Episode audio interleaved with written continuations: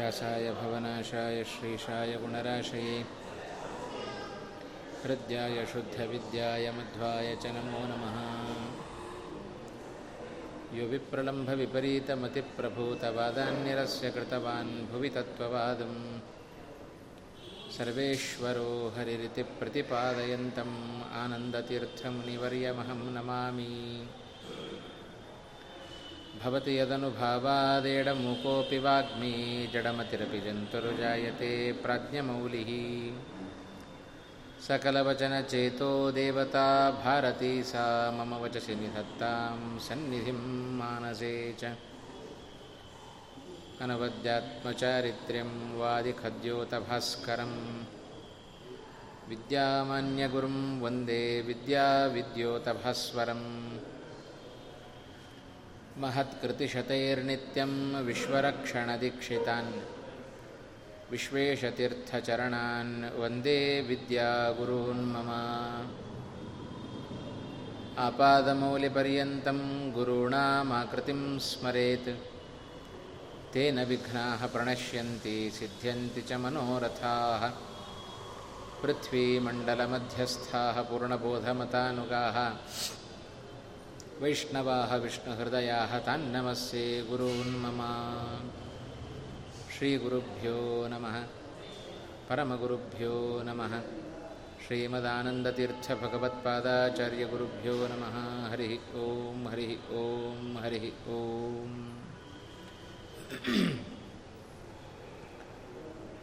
नारायणं नमस्कृत्य नरं चैव नरोत्तमं देवीं सरस्वतीं व्यासं ततो जयमुदीरयेत् वेदव्यासगुणावासविद्याधीशसतां वश मां निराशं गतक्लेशं कुर्वनाशं हरे निशम्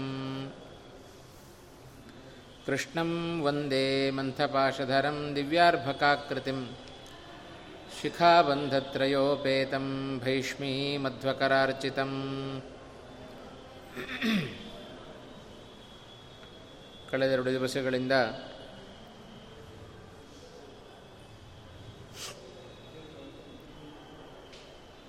ವಿಶೇಷವಾಗಿ ಧರ್ಮರಾಜನ ಬಗ್ಗೆ ತಿಳಿಯುವ ಸದವಕಾಶ ನಮಗೆ ಒದಗಿ ಬಂದಿತ್ತು. ಇಂದು ಈ ಒಂದು ಮೂರು ದಿವಸಗಳ ಧರ್ಮರಾಜನ ವ್ಯಕ್ತಿಯ ಪರಿಚಯ. ಅದರ ಕೊನೆಯ ದಿವಸದಲ್ಲಿ ಕೆಲವೊಂದು ಪ್ರಸಂಗಗಳ ಮೂಲಕ ಧರ್ಮರಾಜನ ಗುಣಗಳನ್ನು ಹೇಗೆ ನಾವು ಅರ್ಥೈಸಿಕೊಳ್ಳಬಹುದು, ಆ ನಿಟ್ಟಿನಲ್ಲಿಯೂ ಧರ್ಮರಾಜನನ್ನು ನಾವು ಹೇಗೆ ಕಾಣಬಹುದು ಅನ್ನುವ ವಿಷಯವನ್ನು ನಾವು ತೆಗೆದುಕೊಳ್ಳೋಣ. ಧರ್ಮರಾಜನ ಬಗ್ಗೆ ಸ್ವಾಭಾವಿಕವಾಗಿ ತಮ್ಮಲ್ಲಿ ವೈರವನ್ನು, ದ್ವೇಷವನ್ನು ಮಾಡಿದವರು ಯಾರೂ ಇಲ್ಲ. ದುರ್ಯೋಧನನು ದ್ವೇಷವನ್ನು ಮಾಡಿದ ಧರ್ಮ, ಧರ್ಮರಾಜನ ಮೇಲೆ, ಪಾಂಡವರ ಮೇಲೆ ದ್ವೇಷ ಬಂತು ದುರ್ಯೋ, ಧರ್ಮರಾಜನ ಮೇಲೆ, ದುರ್ಯೋಧನನಿಗೂ. ಕಾರಣ ಏನು? ಧರ್ಮರಾಜನಲ್ಲಿರುವ ಕೆಟ್ಟ ಗುಣಗಳನ್ನು ನೋಡಿ ದ್ವೇಷ ಮಾಡಿದವನಲ್ಲ. ತನ್ನ ಸ್ವಾರ್ಥಕ್ಕೋಸ್ಕರ ದುರ್ಯೋಧನ ಧರ್ಮರಾಜನ ಮೇಲೆ ದ್ವೇಷ ಮಾಡಿದನೇ ವಿನಃ ಸ್ವಾಭಾವಿಕವಾಗಿ ಅವನಿಗೆ ದ್ವೇಷ ಇಲ್ಲ ಅಂತ. ಇದನ್ನು ಗಮನಿಸಿದರೆ ಎಲ್ಲಿಯೂ ಪಾಂಡವರಲ್ಲಿ, ಅದರಲ್ಲಿಯೂ ಧರ್ಮರಾಜನಲ್ಲಿ ಸರ್ವಥಾ ನಾವು ದ್ವೇಷ ಭಾವನೆಯನ್ನು ಎಲ್ಲಿಯೂ ಕೂಡ ಕಾಣಲಿಕ್ಕೆ ಸಾಧ್ಯ ಇಲ್ಲ. ಭೀಮನನ್ನು ದ್ವೇಷ ಮಾಡಿದ, ಯಾಕೆ ಅಂದರೆ ನೇರವಾಗಿ ಅವನ ಬಗ್ಗೆ ಹುಟ್ಟಿದಾಗಿನಿಂದಲೂ ದ್ವೇಷ, ಮಾತ್ಸರ್ಯ ಇವುಗಳನ್ನು ಇಟ್ಟುಕೊಂಡು ಬಂದವ ದುರ್ಯೋಧನ ಆದ್ದರಿಂದ ಅವನಿಗೆ ಭೀಮಸೇನನ ಮೇಲೆ ದ್ವೇಷ ಇದೆ. ಧರ್ಮರಾಜನ ಮೇಲೆ ತನ್ನ ಸ್ವಾರ್ಥಕ್ಕೋಸ್ಕರ ದ್ವೇಷವನ್ನು ಮಾಡಿದನೇ ವಿನಃ ದುರ್ಯೋಧನ ಮತ್ತು ಬೇರೆ ಉದ್ದೇಶದಿಂದಲ್ಲ ಅಂತ. ಅದನ್ನು ಗಮನಿಸಿದರೆ ನಿಜವಾಗಲೂ ಅವ ಅಜಾತಶತ್ರು ಅಂತ ಕರೆಸಿಕೊಳ್ಳಿಕ್ಕೆ ಯೋಗ್ಯನಾದ ವ್ಯಕ್ತಿ. ಇಡೀ ಇತಿಹಾಸವನ್ನು ಗಮನಿಸಿದರೆ ಅಂದಿನಿಂದ ಇಂದಿನವರೆಗೂ ಅಜಾತಶತ್ರು ಅಂತ ಕರೆಸಿಕೊಂಡ ವ್ಯಕ್ತಿ ಅವ ಧರ್ಮರಾಜ ಮಾತ್ರ. ಮತ್ತಾರಿಗೂ ಆ ಬಿರುದು ಬರಲಿಲ್ಲ. ಅಷ್ಟರ ಮಟ್ಟಿಗೆ ತನ್ನಲ್ಲಿ ಆ ಗುಣಗಳನ್ನು ಬೆಳೆಸಿಕೊಂಡ ವ್ಯಕ್ತಿ ಅವ ಧರ್ಮರಾಜ ಅಂತ ಅರ್ಥೈಸಿಕೊಂಡರೆ ನಿಜವಾಗಲೂ ಧರ್ಮರಾಜ ಬಹಳ ಎತ್ತರದಲ್ಲಿ ನಿಲ್ಲುವ ವ್ಯಕ್ತಿ. ಆಮೂಲಾಗ್ರವಾಗಿ ಮಹಾಭಾರತದಲ್ಲಿ ಆ ಧರ್ಮರಾಜನ ಪಾತ್ರವನ್ನು ನಾವು ಕಾಣ್ತಾ ಬಂದಿದ್ದೇವೆ ಅನ್ನೋದನ್ನು ನಾವು ಮನಗಾಣಬಹುದು. ಇಂಥ ಧರ್ಮರಾಜನನ್ನು ಒಂದೆರಡು ಪ್ರಸಂಗಗಳಲ್ಲಿ ಹೇಗೆ ಧರ್ಮರಾಜನ ಬಗ್ಗೆ ಗುಣಗಳು ವ್ಯಕ್ತವಾಗಿದ್ದಾವೆ ಅನ್ನೋದನ್ನು ಕಳೆದೆರಡು ದಿವಸಗಳಿಂದಲೂ ಧರ್ಮರಾಜನ ಗುಣಗಳನ್ನು ನೋಡ್ತಾ ಬಂದಿದ್ದೇವೆ. ಹಾಗೆ ಒಂದು ಪ್ರಸಂಗ ಬಂತು. ಧರ್ಮರಾಜನನ್ನು ಯುವರಾಜನನ್ನಾಗಿ ಮಾಡಬೇಕು, ರಾಜನನ್ನಾಗಿ ಮಾಡಬೇಕು ಅನ್ನುವ ಒಂದು ಪ್ರಸಂಗದಲ್ಲಿ ಎಲ್ಲ ಪ್ರಜೆಗಳು ಚಿಂತನೆ ಮಾಡುವ ಒಂದು ಕ್ರಮ ಬಂತು. ಅವರು ಹೇಳಿದರು, ಯಾರು ಇನ್ನು ಮುಂದೆ ನಮಗೆ ರಕ್ಷಕರು? ಯಾರು ನಮಗೆ ರಾಜನಾಗಬೇಕು, ರಾಜನಾಗಲಿಕ್ಕೆ ಅರ್ಹನಾಗಿರ್ತಕ್ಕಂಥ ವ್ಯಕ್ತಿ ಯಾರು? ಅಂತ ಹೀಗೆ ಚಿಂತನೆಯನ್ನು ಮಾಡುವಾಗ ಬಹಳ ವಿಶೇಷವಾಗಿ ಜನ ಧರ್ಮರಾಜನ ಬಗ್ಗೆ ಇನ್ನೂ ಪರಿಚಯ ಆಗಿ ಕೆಲವೇ ದಿವಸಗಳಲ್ಲಿ ಧರ್ಮರಾಜನ ಬಗ್ಗೆ ಜನಗಳು ಮಾತನಾಡಿಕೊಂಡ ಒಂದು ಕ್ರಮವನ್ನು ಗಮನಿಸಿದರೆ ಎಷ್ಟು ಎಲ್ಲ ಜನಗಳ ಮನಸ್ಸಿನಲ್ಲಿ ಧರ್ಮರಾಜ ಹಾಸುಹೊಕ್ಕಾಗಿದ್ದ ಎಲ್ಲರಿಗೆ ಹೇಗೆ ಬೇಕಾದವನಾಗಿದ್ದ ಧರ್ಮರಾಜ ಅನ್ನೋದನ್ನು ಬಹಳ ಸ್ಪಷ್ಟವಾಗಿ ಆ ಪೌರ ಜನರ ಮಾತುಗಳಿಂದ ನಾವು ಅರ್ಥ ಮಾಡಿಕೊಳ್ಳಿಕ್ಕೆ ಸಾಧ್ಯತೆ ಇದೆ. ಒಂದೆರಡು ಮಾತುಗಳನ್ನು, ಜನರ ಮಾತುಗಳನ್ನು ನಾನು ಅಭಿಪ್ರಾಯವನ್ನು ವ್ಯಕ್ತಪಡಿಸ್ತೇನೆ ಗುಣೈ ಸಮುದಿತಾನ್ ದೃಷ್ಟ ಪೌರಾಹ ಪಾಂಡುಸುತಾನ್ ತದಾ ಕಥಯಾಂಚಕ್ರಿರೆ ತೇಷಾಂ ಗುಣಾನ್ ಸಂಸತ್ಸು ಭಾರತ. ಪಾಂಡವರನ್ನು ನೋಡಿ ಕೆಲವೇ ದಿವಸಗಳಾಗಿದೆ. ಆ ಕೆಲವು ದಿವಸಗಳಲ್ಲಿಯೇ ಎಲ್ಲ ಪಾಂಡವರ ಗುಣಗಳನ್ನು ಅನೇಕ ನಾಲ್ಕಾರು ಜನ ಸೇರಿದರೆ, ಇವತ್ತು ಲೋಕದಲ್ಲಿ ಹೇಗೆ ನಾಲ್ಕಾರು ಜನ ಸೇರಿದರೆ? ಇಲ್ಲ ಸಲ್ಲದ ಮಾತುಗಳನ್ನೇ ಆಡಿಕೊಳ್ತಾರೆ ಬೇಕಾದ ಬೇಡವಾದ ಮಾತುಗಳೇ ಬರುತ್ತವೆ. ಆದರೆ ನಾಲ್ಕಾರು ಜನ ಅಲ್ಲಿ ಸೇರಿದ್ದಾರೆ ಅಂತ ಹೇಳಿದರೆ ಅಲ್ಲಿ ಪಾಂಡವರ ಬಗ್ಗೆ ಚರ್ಚೆ ನಡೀತಾ ಇತ್ತು. ಇಂಥ ಒಂದು ವಿಶೇಷತೆ ಅದು ಪಾಂಡವರಲ್ಲಿ, ಅದರಲ್ಲಿಯೂ ಹಿರಿಯನಾದ ಧರ್ಮಜನಲ್ಲಿ ವಿಶೇಷವಾದ ಮಾತುಗಳನ್ನು ಎಲ್ಲರೂ ಜನರು ಚತ್ವರೇಶು ಸಭಾಸುಚ ಎಲ್ಲ ಬೇರೆ ಬೇರೆ ಅಂಗಳಗಳಲ್ಲಿ ಕುಳಿತರೆ, ಸಭೆಗಳಲ್ಲಿ ಚರ್ಚಿತವಾಗ್ತಾ ಇತ್ತು. ಏನು ಚರ್ಚೆಗೆ ವಿಷಯ? ಪಾಂಡವರ ಗುಣಗಳನ್ನೇ ಚಿಂತನೆ ಮಾಡ್ತಾ ಇತ್ತು ಹೀಗೆ ಎಲ್ಲರ ಬಾಯಲ್ಲಿ ಪಾಂಡವರ ಗುಣಗಳು ಬಂದಿದ್ದಾವೆ. ಅದರಲ್ಲಿಯೂ ಶಾಂತ ಸ್ವಭಾವ, ಸ್ವಭಾವದವನಾದ, ಸರಳ ಸ್ವಭಾವದವನಾದ ಧರ್ಮರಾಜನ ಬಗ್ಗೆ ವಿಶೇಷವಾದ ಕಾಳಜಿ, ಮಾತುಗಳು ಅದು ಎಲ್ಲರ ಬಾಯಲ್ಲಿ ಬರ್ತಾ ಇತ್ತು. ಇಂಥ ಒಂದು ಪ್ರಸಂಗ. ಇದನ್ನು ಕಂಡು ಎಲ್ಲರೂ ಮಾತನಾಡಿಕೊಳ್ತಾ ಇದ್ದಾರಂತೆ. ಮುಂದೆ ಯಾರು ನಮಗೆ ರಾಜನಾಗಬೇಕು? ಧೃತರಾಷ್ಟ್ರ ಅವನಿಗೆ ಮೊದಲೇ ರಾಜ್ಯ ಸಿಗಲಿಲ್ಲ. ಕಾರಣ ಏನದಕ್ಕೆ? ಪ್ರಜ್ಞಾ ಚಕ್ಷು ಅಚಕ್ಷುತ್ವಾತ್ ಧೃತರಾಷ್ಟ್ರೋ ಜನೇಶ್ವರ ರಾಜ್ಯಂ ನ ಪ್ರಾಪ್ತವಾನ್ ಪೂರ್ವಂ ಸಕಥಂ ನೃಪತಿರ್ಭವೇತ್. ಮುಂದೆ ಯಾರು ನಮಗೆ ರಾಜನಾಗಬೇಕು ಅಂತ ದೊಡ್ಡ ಒಂದು ಪ್ರಶ್ನೆ ಬಂತು. ಯಾರನ್ನು ರಾಜನನ್ನಾಗಿ ಆಯ್ಕೆ ಮಾಡಬೇಕು? ಜನಗಳ ಅಭಿಪ್ರಾಯ ಹೇಗಿದೆ? ಅದನ್ನು ಮಹಾಭಾರತ ಉಲ್ಲೇಖ ಮಾಡುತ್ತಾ ಇದೆ. ಯಾರು ರಾಜನಾಗಬೇಕು? ಧೃತರಾಷ್ಟ್ರ, ಅವನನ್ನು ಹಿರಿಯ ಅಂತ ಹೇಳಿ ಅವನನ್ನು ಕೂಡಿಸೋಣ ಅಂತ ಹೇಳಿದರೆ ಅಚಕ್ಷುತ್ವಾತ್. ಹೊರಗಿನ ಕಣ್ಣಿಲ್ಲ. ಹೊರಗಿನ ಕಣ್ಣು, ಕಣ್ಣನ್ನು ಕಳೆದುಕೊಂಡಿದ್ದಾನೆ. ಪ್ರಜ್ಞಾಚಕ್ಷು ಉಳ್ಳವನಾಗಿದ್ದಾನೆ. ಅವನ ಬುದ್ಧಿ ಅವನಿಗೆ ಚಕ್ಷುಸು, ಹೊರಗಿನ ಕಣ್ಣು ಅವನಿಗಿಲ್ಲ. ಆ ದೃಷ್ಟಿಯಿಂದಲೇ ಅವ ಹಿಂದೆ ರಾಜ್ಯವನ್ನು ಪಡೆದುಕೊಳ್ಳಿಲ್ಲ. ಪಾಂಡುವಿಗೆ ರಾಜ್ಯಭಾರದ ಹೊಣೆ ಅಷ್ಟು ಹೋಯಿತು. ಇನ್ನು ಭೀಷ್ಮಾಚಾರ್ಯರಂತೂ ಅವರ ಮೊದಲೇ ರಾಜ್ಯವನ್ನು ಬಿಟ್ಟಾಗಿದೆ. ಆ ಭೀಷ್ಮಾಚಾರ್ಯರು ಪ್ರತಿಜ್ಞೆಯನ್ನು ಮಾಡಿ ಅದಕ್ಕನುಗುಣವಾಗಿ ರಾಜ್ಯವನ್ನು ಬಿಟ್ಟಾಗಿದೆ. ಆದ್ದರಿಂದ ಅವರು ರಾಜ್ಯವನ್ನು ಸ್ವೀಕಾರ ಮಾಡುವಂತೆ ಇಲ್ಲ. ಹಾಗಾದರೆ ಮುಂದೆ ಯಾರನ್ನು ನಾವು ರಾಜನನ್ನಾಗಿ ಸ್ವೀಕಾರ ಮಾಡಬೇಕು? ತೇವಯಂ ಪಾಂಡವಜ್ಯೇಷ್ಠಂ ತರುಣಂ ವೃದ್ಧಶೀಲಿನಂ. ಅವರೆಲ್ಲ ಆಲೋಚನೆ ಮಾಡಿದರು, ಮುಂದಿನ ರಾಜ ಯಾರಾಗಬೇಕು ಅಂತ ಚಿಂತನೆ ಮಾಡಿದರೆ ಎಲ್ಲರ ಮನಸ್ಸಿನಲ್ಲಿ ಬಂದವ ಒಬ್ಬನೇ ಅವ ಯುಧಿಷ್ಠಿರ. ಯುವ ಪೀಳಿಗೆ ಬರಬೇಕಲ್ಲ? ಇವರೆಲ್ಲ ವೃದ್ಧರ ಲಿಸ್ಟಲ್ಲಿ ಸೇರ್ಕೊಂಡ್ಬಿಟ್ರು. ಯುವನ ಯುವಕನಾದವ ಒಬ್ಬ ಬೇಕು ತರುಣಂ ಯುವಕನಾಗಿದ್ದಾನೆ. ಆದರೆ ವೃದ್ಧಶೀಲಿನಂ, ಅವರ ತೀರ್ಮಾನ ನೋಡ್ರಿ. ಧರ್ಮರಾಜ ತರುಣ ಹೌದು. ಆದರೆ ವೃದ್ಧರಿಗೆ ಅನುಭವ ಎಷ್ಟಿರುತ್ತೋ ಅಂಥ ಅಷ್ಟೂ ಅನುಭವ ಅದು ಧರ್ಮರಾಜನಲ್ಲಿದೆ. ಇದು ಯುಧಿಷ್ಠಿರನ ವೈಶಿಷ್ಟ್ಯ, ಇದು ಧರ್ಮಜನ ವೈಶಿಷ್ಟ್ಯ. ಹಾಗಾಗಿ ಧರ್ಮರಾಜನನ್ನು ನಾವು ಯುವರಾಜನನ್ನಾಗಿ ಮಾಡೋಣ, ರಾಜನನ್ನಾಗಿ ಮಾಡೋಣ ಅಂತ ಎಲ್ಲ ಜನರು ತೀರ್ಮಾನ ಮಾಡಿದರು. ಅಭಿಷಿಂಚಾಮ ಸಾಧ್ವದ್ಯ ಸತ್ಯ ಕಾರುಣ್ಯವೇದಿನಂ. ಧರ್ಮರಾಜನನ್ನು ಆಸನದಲ್ಲಿ, ಅಧಿಕಾರದಲ್ಲಿ ನಾವು ಕೂಡಿಸಿದರೆ ಎಲ್ಲರನ್ನ ತೂಗಿಸಿಕೊಂಡು ಹೋಗುವ ಸಾಮರ್ಥ್ಯ ಧರ್ಮರಾಜನಿಗಿದೆ. ಯಾಕೆ ಅಂದರೆ ಅವನಿಗೆ ಸತ್ಯ ಅಂದರೆ ಏನು ಅಂತ ಗೊತ್ತು. ಅವನಿಗೆ ಕಾರುಣ್ಯವೇದಿನಂ, ಕರುಣೆ ಇದೆ, ಎಲ್ಲರ ಮೇಲಿನ ಔದಾರ್ಯ ಇದೆ, ಎಲ್ಲರ ಮೇಲೆ ಕಾರುಣ್ಯ ಇದೆ. ಹಾಗಾಗಿ ಧರ್ಮರಾಜ ರಾಜನಾಗಲಿಕ್ಕೆ ಯೋಗ್ಯನಾಗಿದ್ದಾನೆ ಅಂತ. ಹೀಗೆ ಪೌರ ಜನರು, ಪಟ್ಟಣದ ಜನರು ಧರ್ಮರಾಜನ ಬಗ್ಗೆ ಮಾತನಾಡಿಕೊಳ್ತಾ ಇದ್ದಾರೆ. ಇದನ್ನು ಗಮನಿಸಿದರೆ ಎಷ್ಟರ ಮಟ್ಟಿಗೆ ಧರ್ಮರಾಜ ಪ್ರಜೆಗಳ ಮನಸ್ಸಿನಲ್ಲಿ ಅವ ಹಾಸುಹೊಕ್ಕಾಗಿದ್ದ ಎಷ್ಟರ ಮಟ್ಟಿಗೆ ಅವ ಧರ್ ಪ್ರಜೆಗಳ ಮನಸ್ಸಿನಲ್ಲಿ ಪ್ರಜೆಗಳಿಗೆ ಬೇಕಾದವನಾಗಿದ್ದ ಅನ್ನೋದನ್ನು ನಾವು ಗಮನಿಸಲಿಕ್ಕೆ ಸಾಧ್ಯತೆ ಇದೆ. ಅವನನ್ನು ಕೂಡಿಸಿದರೆ ಸಹಿ ಭೀಷ್ಮಂ ಶಾಂತನವಂ ಧೃತರಾಷ್ಟ್ರಂಚ ಧರ್ಮವಿತ್, ಸಹ ಪುತ್ರಾನ್ ವಿವಿಧೈ ಭೋಗೈ ಯೋಜಯಿಷ್ಯತಿ ಪೂಜಯನ್. ಎಂಥ ಮಾತು ಧರ್ಮರಾಜನ ಬಗ್ಗೆ ಆಡಿದ ಮಾತು. ಅವರು ಧರ್ಮರಾಜನನ್ನು ನಾವು ಅಭಿಷೇಕ ಮಾಡಿದೆವು ಅಂತಾದರೆ ಅವ ಎಲ್ಲರನ್ನ ಚೆನ್ನಾಗಿ ಅವ ಸತ್ಕರಿಸ್ತಾನೆ, ಸನ್ಮಾನ ಮಾಡುತ್ತಾನೆ. ಭೀಷ್ಮಾಚಾರ್ಯರನ್ನು ಕಡೆಗಾಣಿಸೋದಿಲ್ಲ, ಧೃತರಾಷ್ಟ್ರನನ್ನು ಕಡೆಗಾಣಿಸೋದಿಲ್ಲ.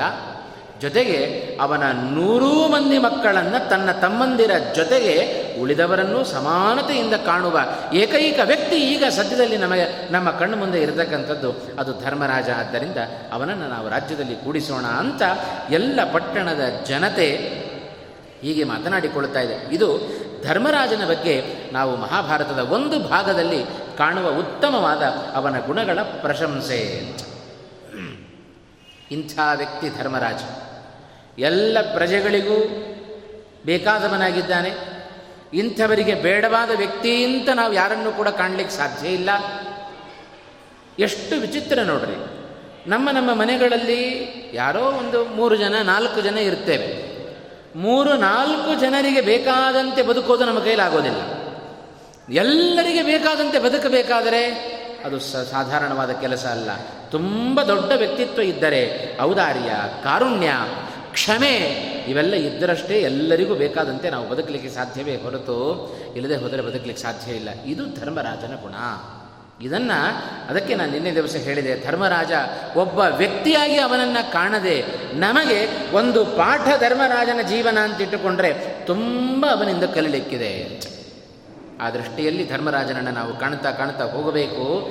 ಧರ್ಮರಾಜ ರಾಜನಾಗಿ ಮೂವತ್ತಾರು ವರ್ಷಗಳ ಕಾಲ ರಾಜ್ಯಭಾರವನ್ನು ಮಾಡಿದ. ಅವರ, ಅವನ ಹಿಂದೆ, ಅವನ ಮನಸ್ಸಿನಲ್ಲಿ ಇದ್ದ ಉದ್ದೇಶ ಏನು? ನಮಗೇನಾದರೂ ಅಧಿಕಾರ ಸಿಕ್ಕರೆ ನಮ್ಮ ಭಾವನೆ ಅಧಿಕಾರ ಸಿಗೋದೇ ಭೋಗಕ್ಕೋಸ್ಕರ ಅಂತ ನಾವು ತಿಳ್ಕೊಳ್ತೇವೆ. ಧರ್ಮರಾಜನ ಭಾವನೆ ಹಾಗಿಲ್ಲ.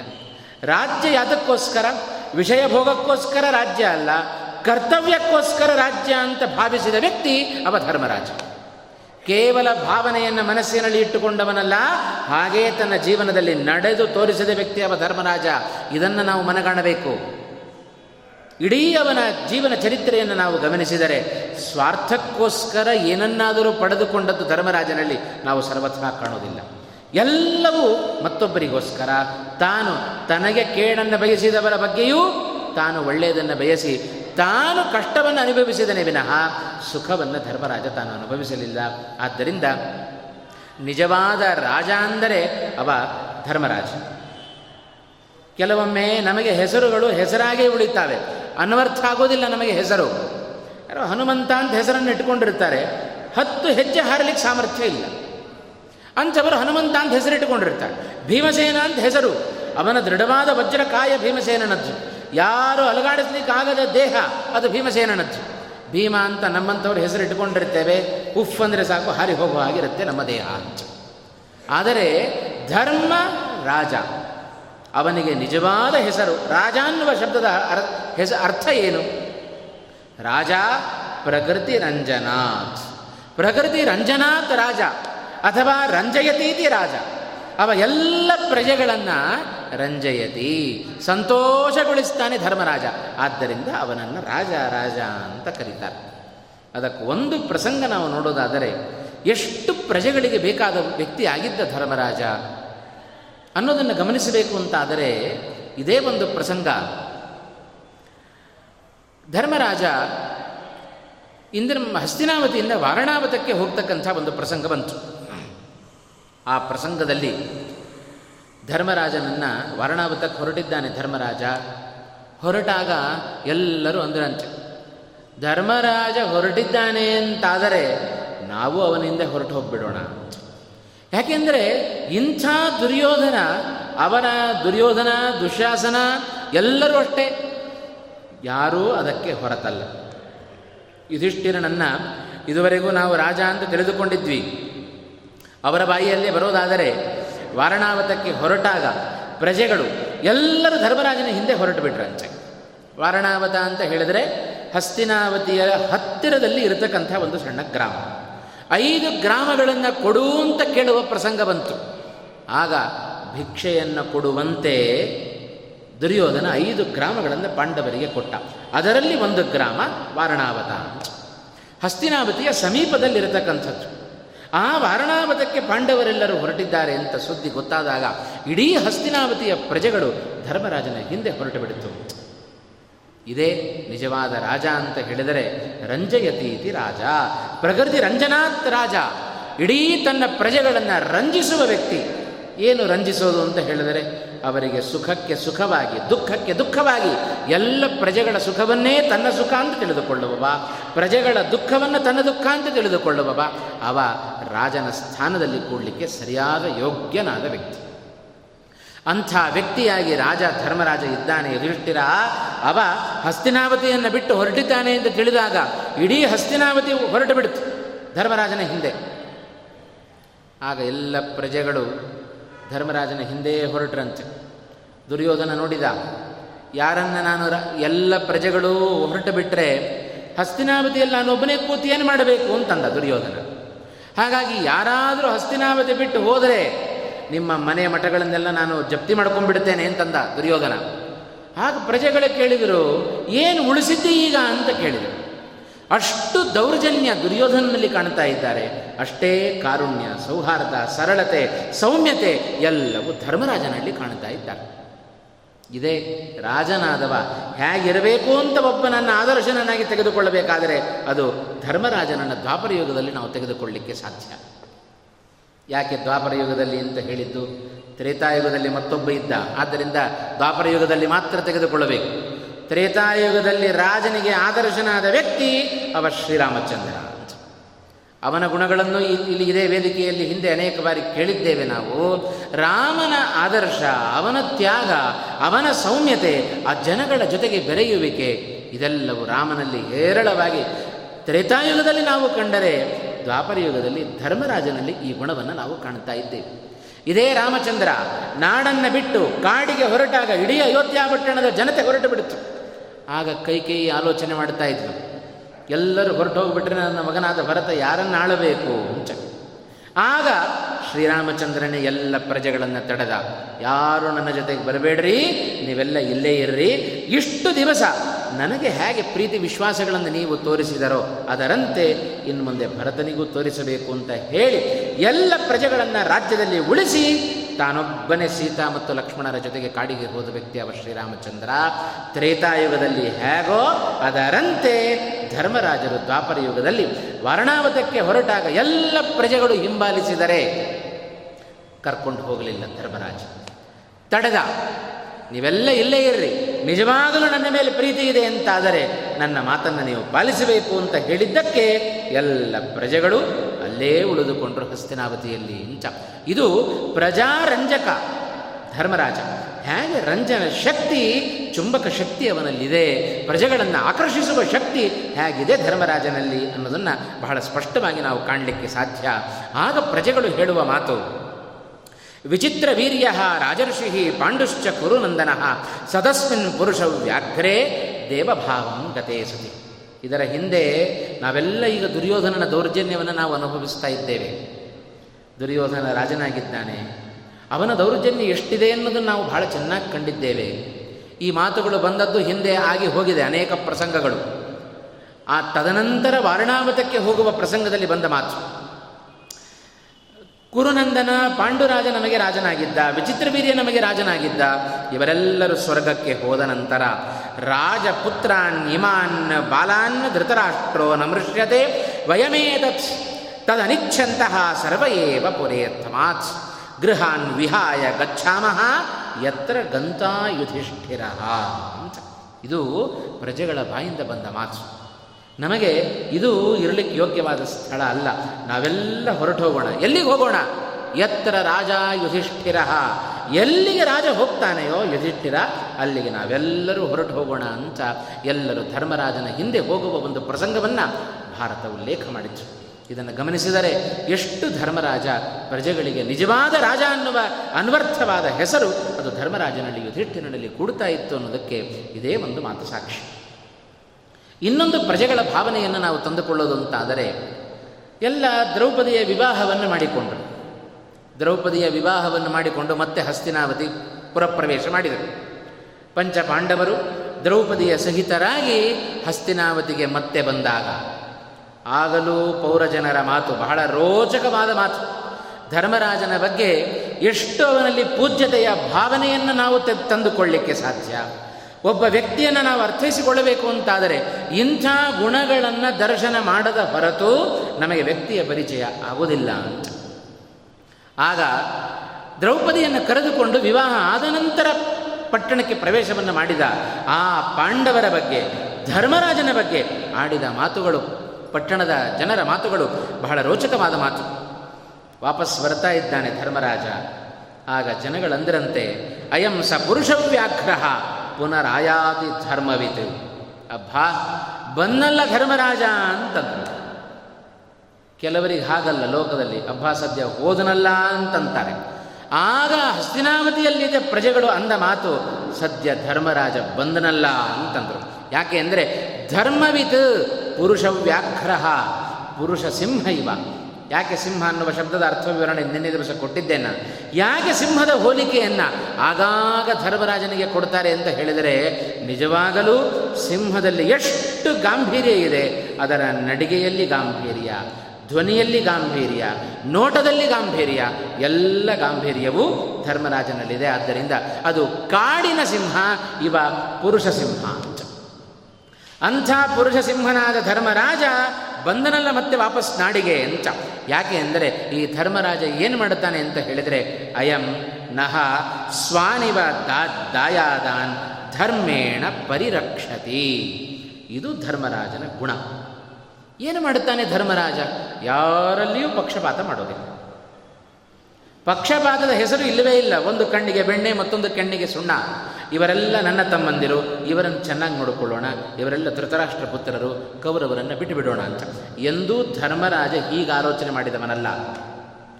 ಎಷ್ಟರವರೆಗೆ ಅವನ ಭಾವನೆ ಅಂತ ಹೇಳಿದರೆ, ಕೊನೆ ಕಾಲದಲ್ಲಿ ಎಲ್ಲ ಮಹಾಭಾರತದ ಯುದ್ಧ ಮುಗಿತು. ಮುಗಿದ ನಂತರ ಎಂಥ ಧರ್ಮರಾಜನ ಭಾವನೆ ನೋಡ್ರಿ.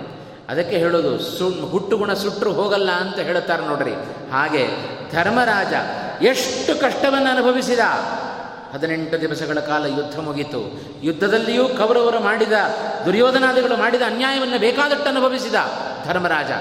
ಕೊನೆಗೂ ದುರ್ಯೋಧನ ಮಾಡಿದ ಪ್ರತಿಯೊಂದು ಕೆಲಸಕ್ಕೆ ಕುಮ್ಮಕ್ಕು ಕೊಟ್ಟದ್ಯಾರು ತಾನು ಅತ್ಯಂತ ಪ್ರೀತಿಗೆ ಪಾತ್ರನಾದ ಧರ್ಮರಾಜನ ಪ್ರೀತಿಗೆ ಪಾತ್ರನಾದ ಧೃತರಾಷ್ಟ್ರನೇ. ದುರ್ಯೋಧನ ಎಲ್ಲ ಕೆಲಸಗಳಿಗೆ ಸಮ್ಮತಿಯನ್ನು ಸೂಚಿಸಿದವ.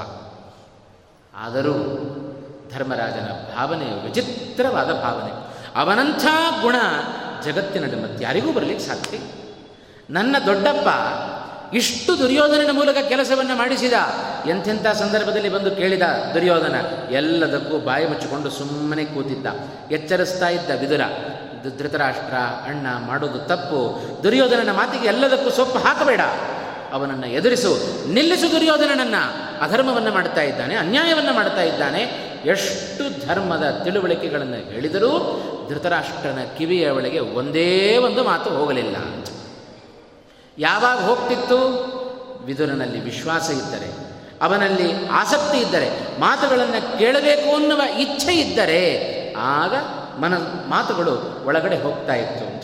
ಮನಸ್ಸಿಲ್ಲ ಅಂತಾದರೆ ಶ್ರದ್ಧೆ, ವಿಶ್ವಾಸ ಇಲ್ಲ ಅಂತಾದರೆ ಎಷ್ಟೇ ಗಂಟೆಗಟ್ಟಲೆ ಅವರಿಗೆ ಮಾತುಗಳನ್ನು, ಉಪದೇಶಗಳನ್ನು ಕೊಟ್ಟರೂ ಅದು ವ್ಯರ್ಥ ಹಾಗೆ ಆಗಿರುತ್ತೆ. ನಮಗೂ ಕೆಲವೊಮ್ಮೆ ಭಾವನೆಗಳಾಗಿರಬಹುದು. ಬೇಡವಾದ ಉಪನ್ಯಾಸಗಳನ್ನು ಕೇಳ್ತಾ ಕೂತರೆ, ಅಯ್ಯೋ, ಯಾವಾಗ ಎದ್ದು ಹೋಗೋಣಪ್ಪ ಅಂತ ಅನ್ನಿಸ್ತಾ ಇರುತ್ತೆ. ಈಗ ಮನಸ್ಸಿಗೆ ಬೇಡವಾಗಿರುತ್ತೆ. ಬೇಡವಾದ ಸಂದರ್ಭದಲ್ಲಿ ಯಾರು ಏನು ಹೇಳಿದರೂ ನಮ್ಮ ಕಿವಿ ಒಳಗೆ ಹೋಗೋದಿಲ್ಲ ವಿಷಯ. ಧೃತರಾಷ್ಟ್ರನಿಗೂ ಹಾಗೆ ಮೋಹದ ಬಲೆಯಲ್ಲಿ ಸಿಕ್ಕಿದ ದುರ್ ಧೃತರಾಷ್ಟ್ರನಿಗೆ ವಿದುರ ಹೇಳಿದ ಯಾವ ಮಾತುಗಳು ಕಿವಿಯ ಒಳಗೆ ಹೋಗಲಿಲ್ಲ. ದುರ್ಯೋಧನನ ಮಾತುಗಳಿಗೆ ಸೊಪ್ಪು ಹಾಕಿದ ತನ್ನ ಕುಲವನ್ನು ನಾನು, ತಾನೇ ನಾಶ ಮಾಡಿಕೊಂಡ. ಇಂಥ ಧೃತರಾಷ್ಟ್ರನ ಮೇಲೂ ಎಂಥ ಪ್ರೀತಿ ಧರ್ಮರಾಜನಿಗೆ ಕೊನೆಯಲ್ಲಿ ಧೃತರಾಷ್ಟ್ರನ ಅವಸ್ಥೆ ಹೇಗಿತ್ತು? ಧರ್ಮರಾಜನ ಕ್ರಮ ಹೇಗಿತ್ತು? ಯಾವ ಅವಸ್ಥೆಯನ್ನು ತಂದುಕೊಂಡ ಧೃತರಾಷ್ಟ್ರ? ಎಲ್ಲ ಮಕ್ಕಳನ್ನು ಕಳೆದುಕೊಂಡ ಅಪ್ಪನನ್ನ, ಅಪ್ಪನನ್ನು ಕಳೆದುಕೊಂಡ ಮಕ್ಕಳು ಸಾಕುವ ಪ್ರಸಂಗ ಬಂತು. ಅಪ್ಪನನ್ನು ಕಳೆದುಕೊಂಡ ಮಕ್ಕಳು ಅಂದರೆ ಇದೇ ಪಾಂಡವರು, ಧರ್ಮರಾಜಾದಿಗಳು. ಮಕ್ಕಳನ್ನು ಕಳೆದುಕೊಂಡ ಅಪ್ಪ ಅಂದರೆ ನೂರು ಜನ ಮಕ್ಕಳು. ಆ ನೂರು ಜನ ಮಕ್ಕಳನ್ನು ಕಳೆದುಕೊಂಡ ಅಪ್ಪ ಅಂದರೆ ಅವರ ಧೃತರಾಷ್ಟ್ರ ಅಂತ. ಅವನ ಮುಂದಿನ ಜೀವನಕ್ಕೆ ಎಷ್ಟು ಸುವ್ಯವಸ್ಥೆಯನ್ನು ಮಾಡಿದ್ದ, ಕಲ್ಪನೆ ಮಾಡಿದ್ದ ಧರ್ಮರಾಜ ಅಂದರೆ ಯಾವುದೇ ಕ್ರಮದಲ್ಲಿಯೂ ಧೃತರಾಷ್ಟ್ರನಿಗೆ ತನ್ನ ಮಕ್ಕಳ ನೆನಪು ಬರಬಾರದು. ಅದರಂತೆ ಜೋಪಾನ ಮಾಡ್ತಾ ಇದ್ದ ಧರ್ಮರಾಜ. ಇದು ಧರ್ಮರಾಜನ ಗುಣ. ಎಂದೂ ಮತ್ತೊಬ್ಬರಿಗೆ ಕೇಡನ್ನು ಕೆಡಕನ್ನು ಬಯಸದ ವ್ಯಕ್ತಿ, ಮತ್ತೊಬ್ಬರ ಬಗ್ಗೆ ಅಪ್ರಾಮಾಣಿಕತೆಯನ್ನು ನಡ, ನಡೆದುಕೊಳ್ಳದ ವ್ಯಕ್ತಿ, ಇದು ಧರ್ಮರಾಜನ ಒಂದೊಂದೇ ಗುಣಗಳನ್ನು ತೆಗೆದುಕೊಂಡರೆ ಜೀವನದಲ್ಲಿ ಏನೋ ಅಕಸ್ಮಾತ್ತಾಗಿ ನಮ್ಮ ಜೀವನದಲ್ಲಿ ಅವರಿಂದ ಏನೋ ನಮಗೆ ಕೆಡಕಾಗಿದೆ ಅಂತಾದರೂ ಕ್ಷಮಿಸುವ ಗುಣ ನಮ್ಮಲ್ಲಿಲ್ಲ. ಅದಕ್ಕೆ ಎರಡರಷ್ಟು ಮಾಡುವಷ್ಟು ಪ್ರತೀಕಾರವನ್ನು ತೀರಿಸಿಕೊಳ್ಳುವವರೆಗೆ ನಮಗೆ ಸಮಾಧಾನ ಇರುವುದಿಲ್ಲ. ಈ ಮೂರು ದಿವಸಗಳಲ್ಲಿ ಧರ್ಮರಾಜನ ಬಗ್ಗೆ ಏನು ತಿಳ್ಕೊಳ್ಳಿಕ್ಕೆ ಹೊರಟಿದ್ದೇವೆ?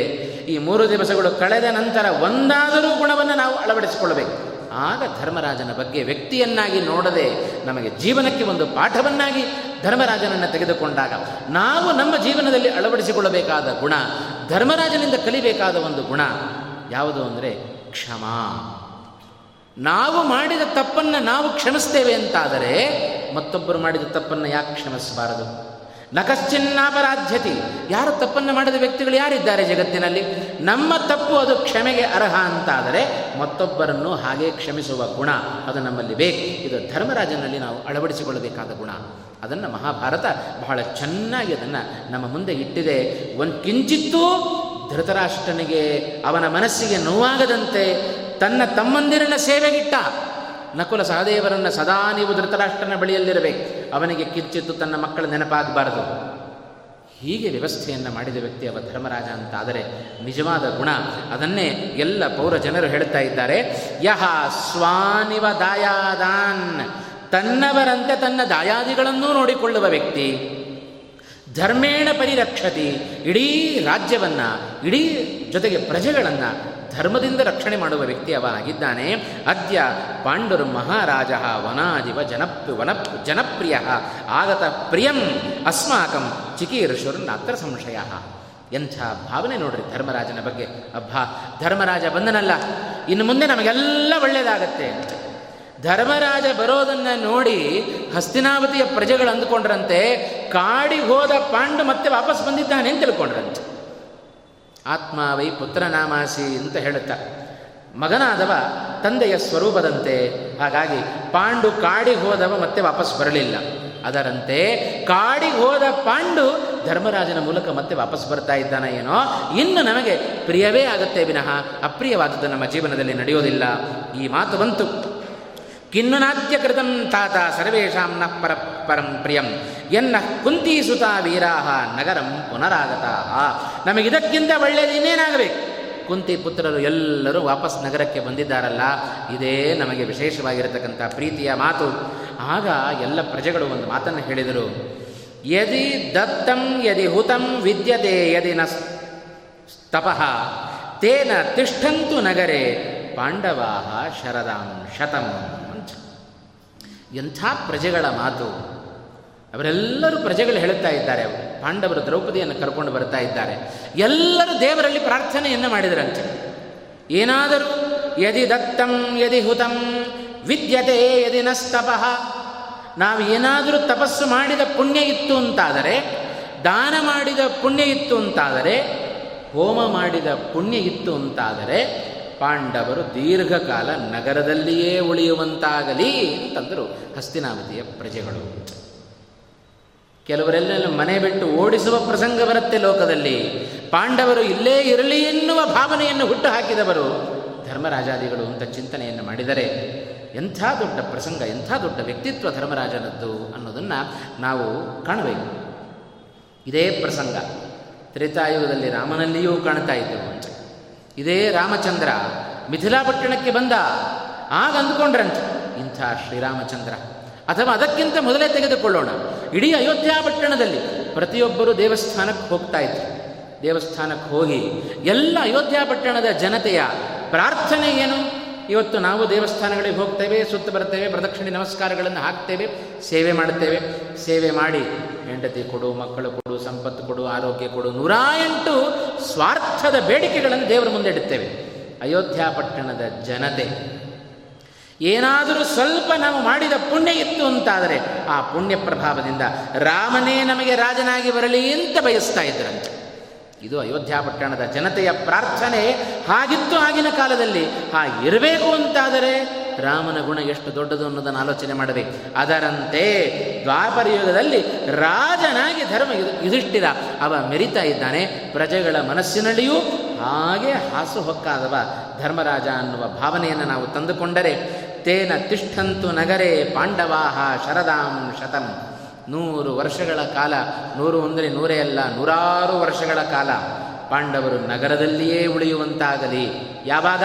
ಏನಾದರೂ ಸ್ವಲ್ಪ ನಮ್ಮದು ಪುಣ್ಯ ಇತ್ತು ಅಂತಾದರೆ, ಏನಾದರೂ ನಮ್ಮ ತಪಸ್ಸು ಮಾಡಿದೆವು ಅಂತಾದರೆ ಅದರ ಪ್ರಭಾವದಿಂದ ಪಾಂಡವರು ನಗರದಲ್ಲಿ ಉಳಿಯುವಂತಾಗಲಿ. ಇನ್ನು ಊರು ಬಿಟ್ಟು ಹೋಗೋದು ಬೇಡಪ್ಪ ಇವರು ಅಂತ ಅಂದ್ಕೊಂಡ್ರು ಹೀಗೆ ಭಾವನೆ ಬರಬೇಕಾದರೆ ಒಬ್ಬ ವ್ಯಕ್ತಿ ಒಬ್ಬಿಬ್ಬರಿಗೆ ಬೇಕಾದವನಾಗೋದು ಬಹಳ ಕಷ್ಟ. ಊರಿನವರಿಗೆಲ್ಲ ಬೇಕಾಗೋದು. ಇನ್ನೂ ಬಹಳ ಕಷ್ಟ. ಇಡೀ ದೇಶಕ್ಕೆ, ರಾಜ್ಯಕ್ಕೆ ಬೇಕಾದ ವ್ಯಕ್ತಿ ಅವ ಧರ್ಮರಾಜನಾಗಿದ್ದ ಅಂತ ಹೇಳಿದರೆ ಧರ್ಮರಾಜನ ವ್ಯಕ್ತಿತ್ವ ಅದು ಸಾಧಾರಣ ಅಲ್ಲ ಎಂಬುದಾಗಿ ಮತ್ತೊಂದು ಆಲೋಚನೆಯನ್ನು ಮಾಡಬೇಕು. ಹೀಗೆ ಧರ್ಮರಾಜನನ್ನು ಒಂದೊಂದೇ ಪ್ರಸಂಗದಲ್ಲಿ ಅವನನ್ನು ನೋಡುತ್ತಾ ನೋಡುತ್ತಾ ಹೋದರೆ ವಿಶೇಷವಾಗಿ ಧರ್ಮರಾಜನನ್ನು ನಾವು ಕಾಣಲಿಕ್ಕೆ ಸಾಧ್ಯ. ಇನ್ನೊಂದು ಪ್ರಸಂಗದಲ್ಲಿಯೂ ಧರ್ಮರಾಜನನ್ನು ನಾವು ಕಾಣಬಹುದು ಅಂತ. ಮೊದಲನೇ ದಿವಸ ಹೇಳಿದೆ ನಾನು. ಧರ್ಮದಲ್ಲಿ ನಡೆಯುವವರಲ್ಲಿ ಪ್ರಧಾನವಾಗಿ ಕೆಲವು ಗುಣಗಳಿರುತ್ತವೆ. ಅದರಲ್ಲಿ ಒಂದು ಸಂಯಮ, ತಾಳ್ಮೆ, ಸಹನೆ. ಏನೇ ಬರಲಿ ಸಹಿಸಬೇಕು ಸಹಿಸಬೇಕು. ಅದಕ್ಕೆ ಗಾದೆ ಮಾತು ಬಂದದ್ದೋ ಏನು? ತಾಳಿದವನು ಬಾಳಿಯ ಅಂತ. ಎಷ್ಟು ಸಹನೆ ಧರ್ಮರಾಜನಲ್ಲಿ. ಅವನ ತಾಳ್ಮೆ, ಅವನ ಸಹಜವಾದ ಸೌಮ್ಯ ಸ್ವಭಾವ, ಇದನ್ನು ಸರ್ವಥಾ ಬಿಡಲಿಕ್ಕಾಗೋದಿಲ್ಲ ಒಂದು ಪ್ರಸಂಗವನ್ನು ನಾನು ಈ ಸಂದರ್ಭದಲ್ಲಿ ಉಲ್ಲೇಖ ಮಾಡುತ್ತೇನೆ.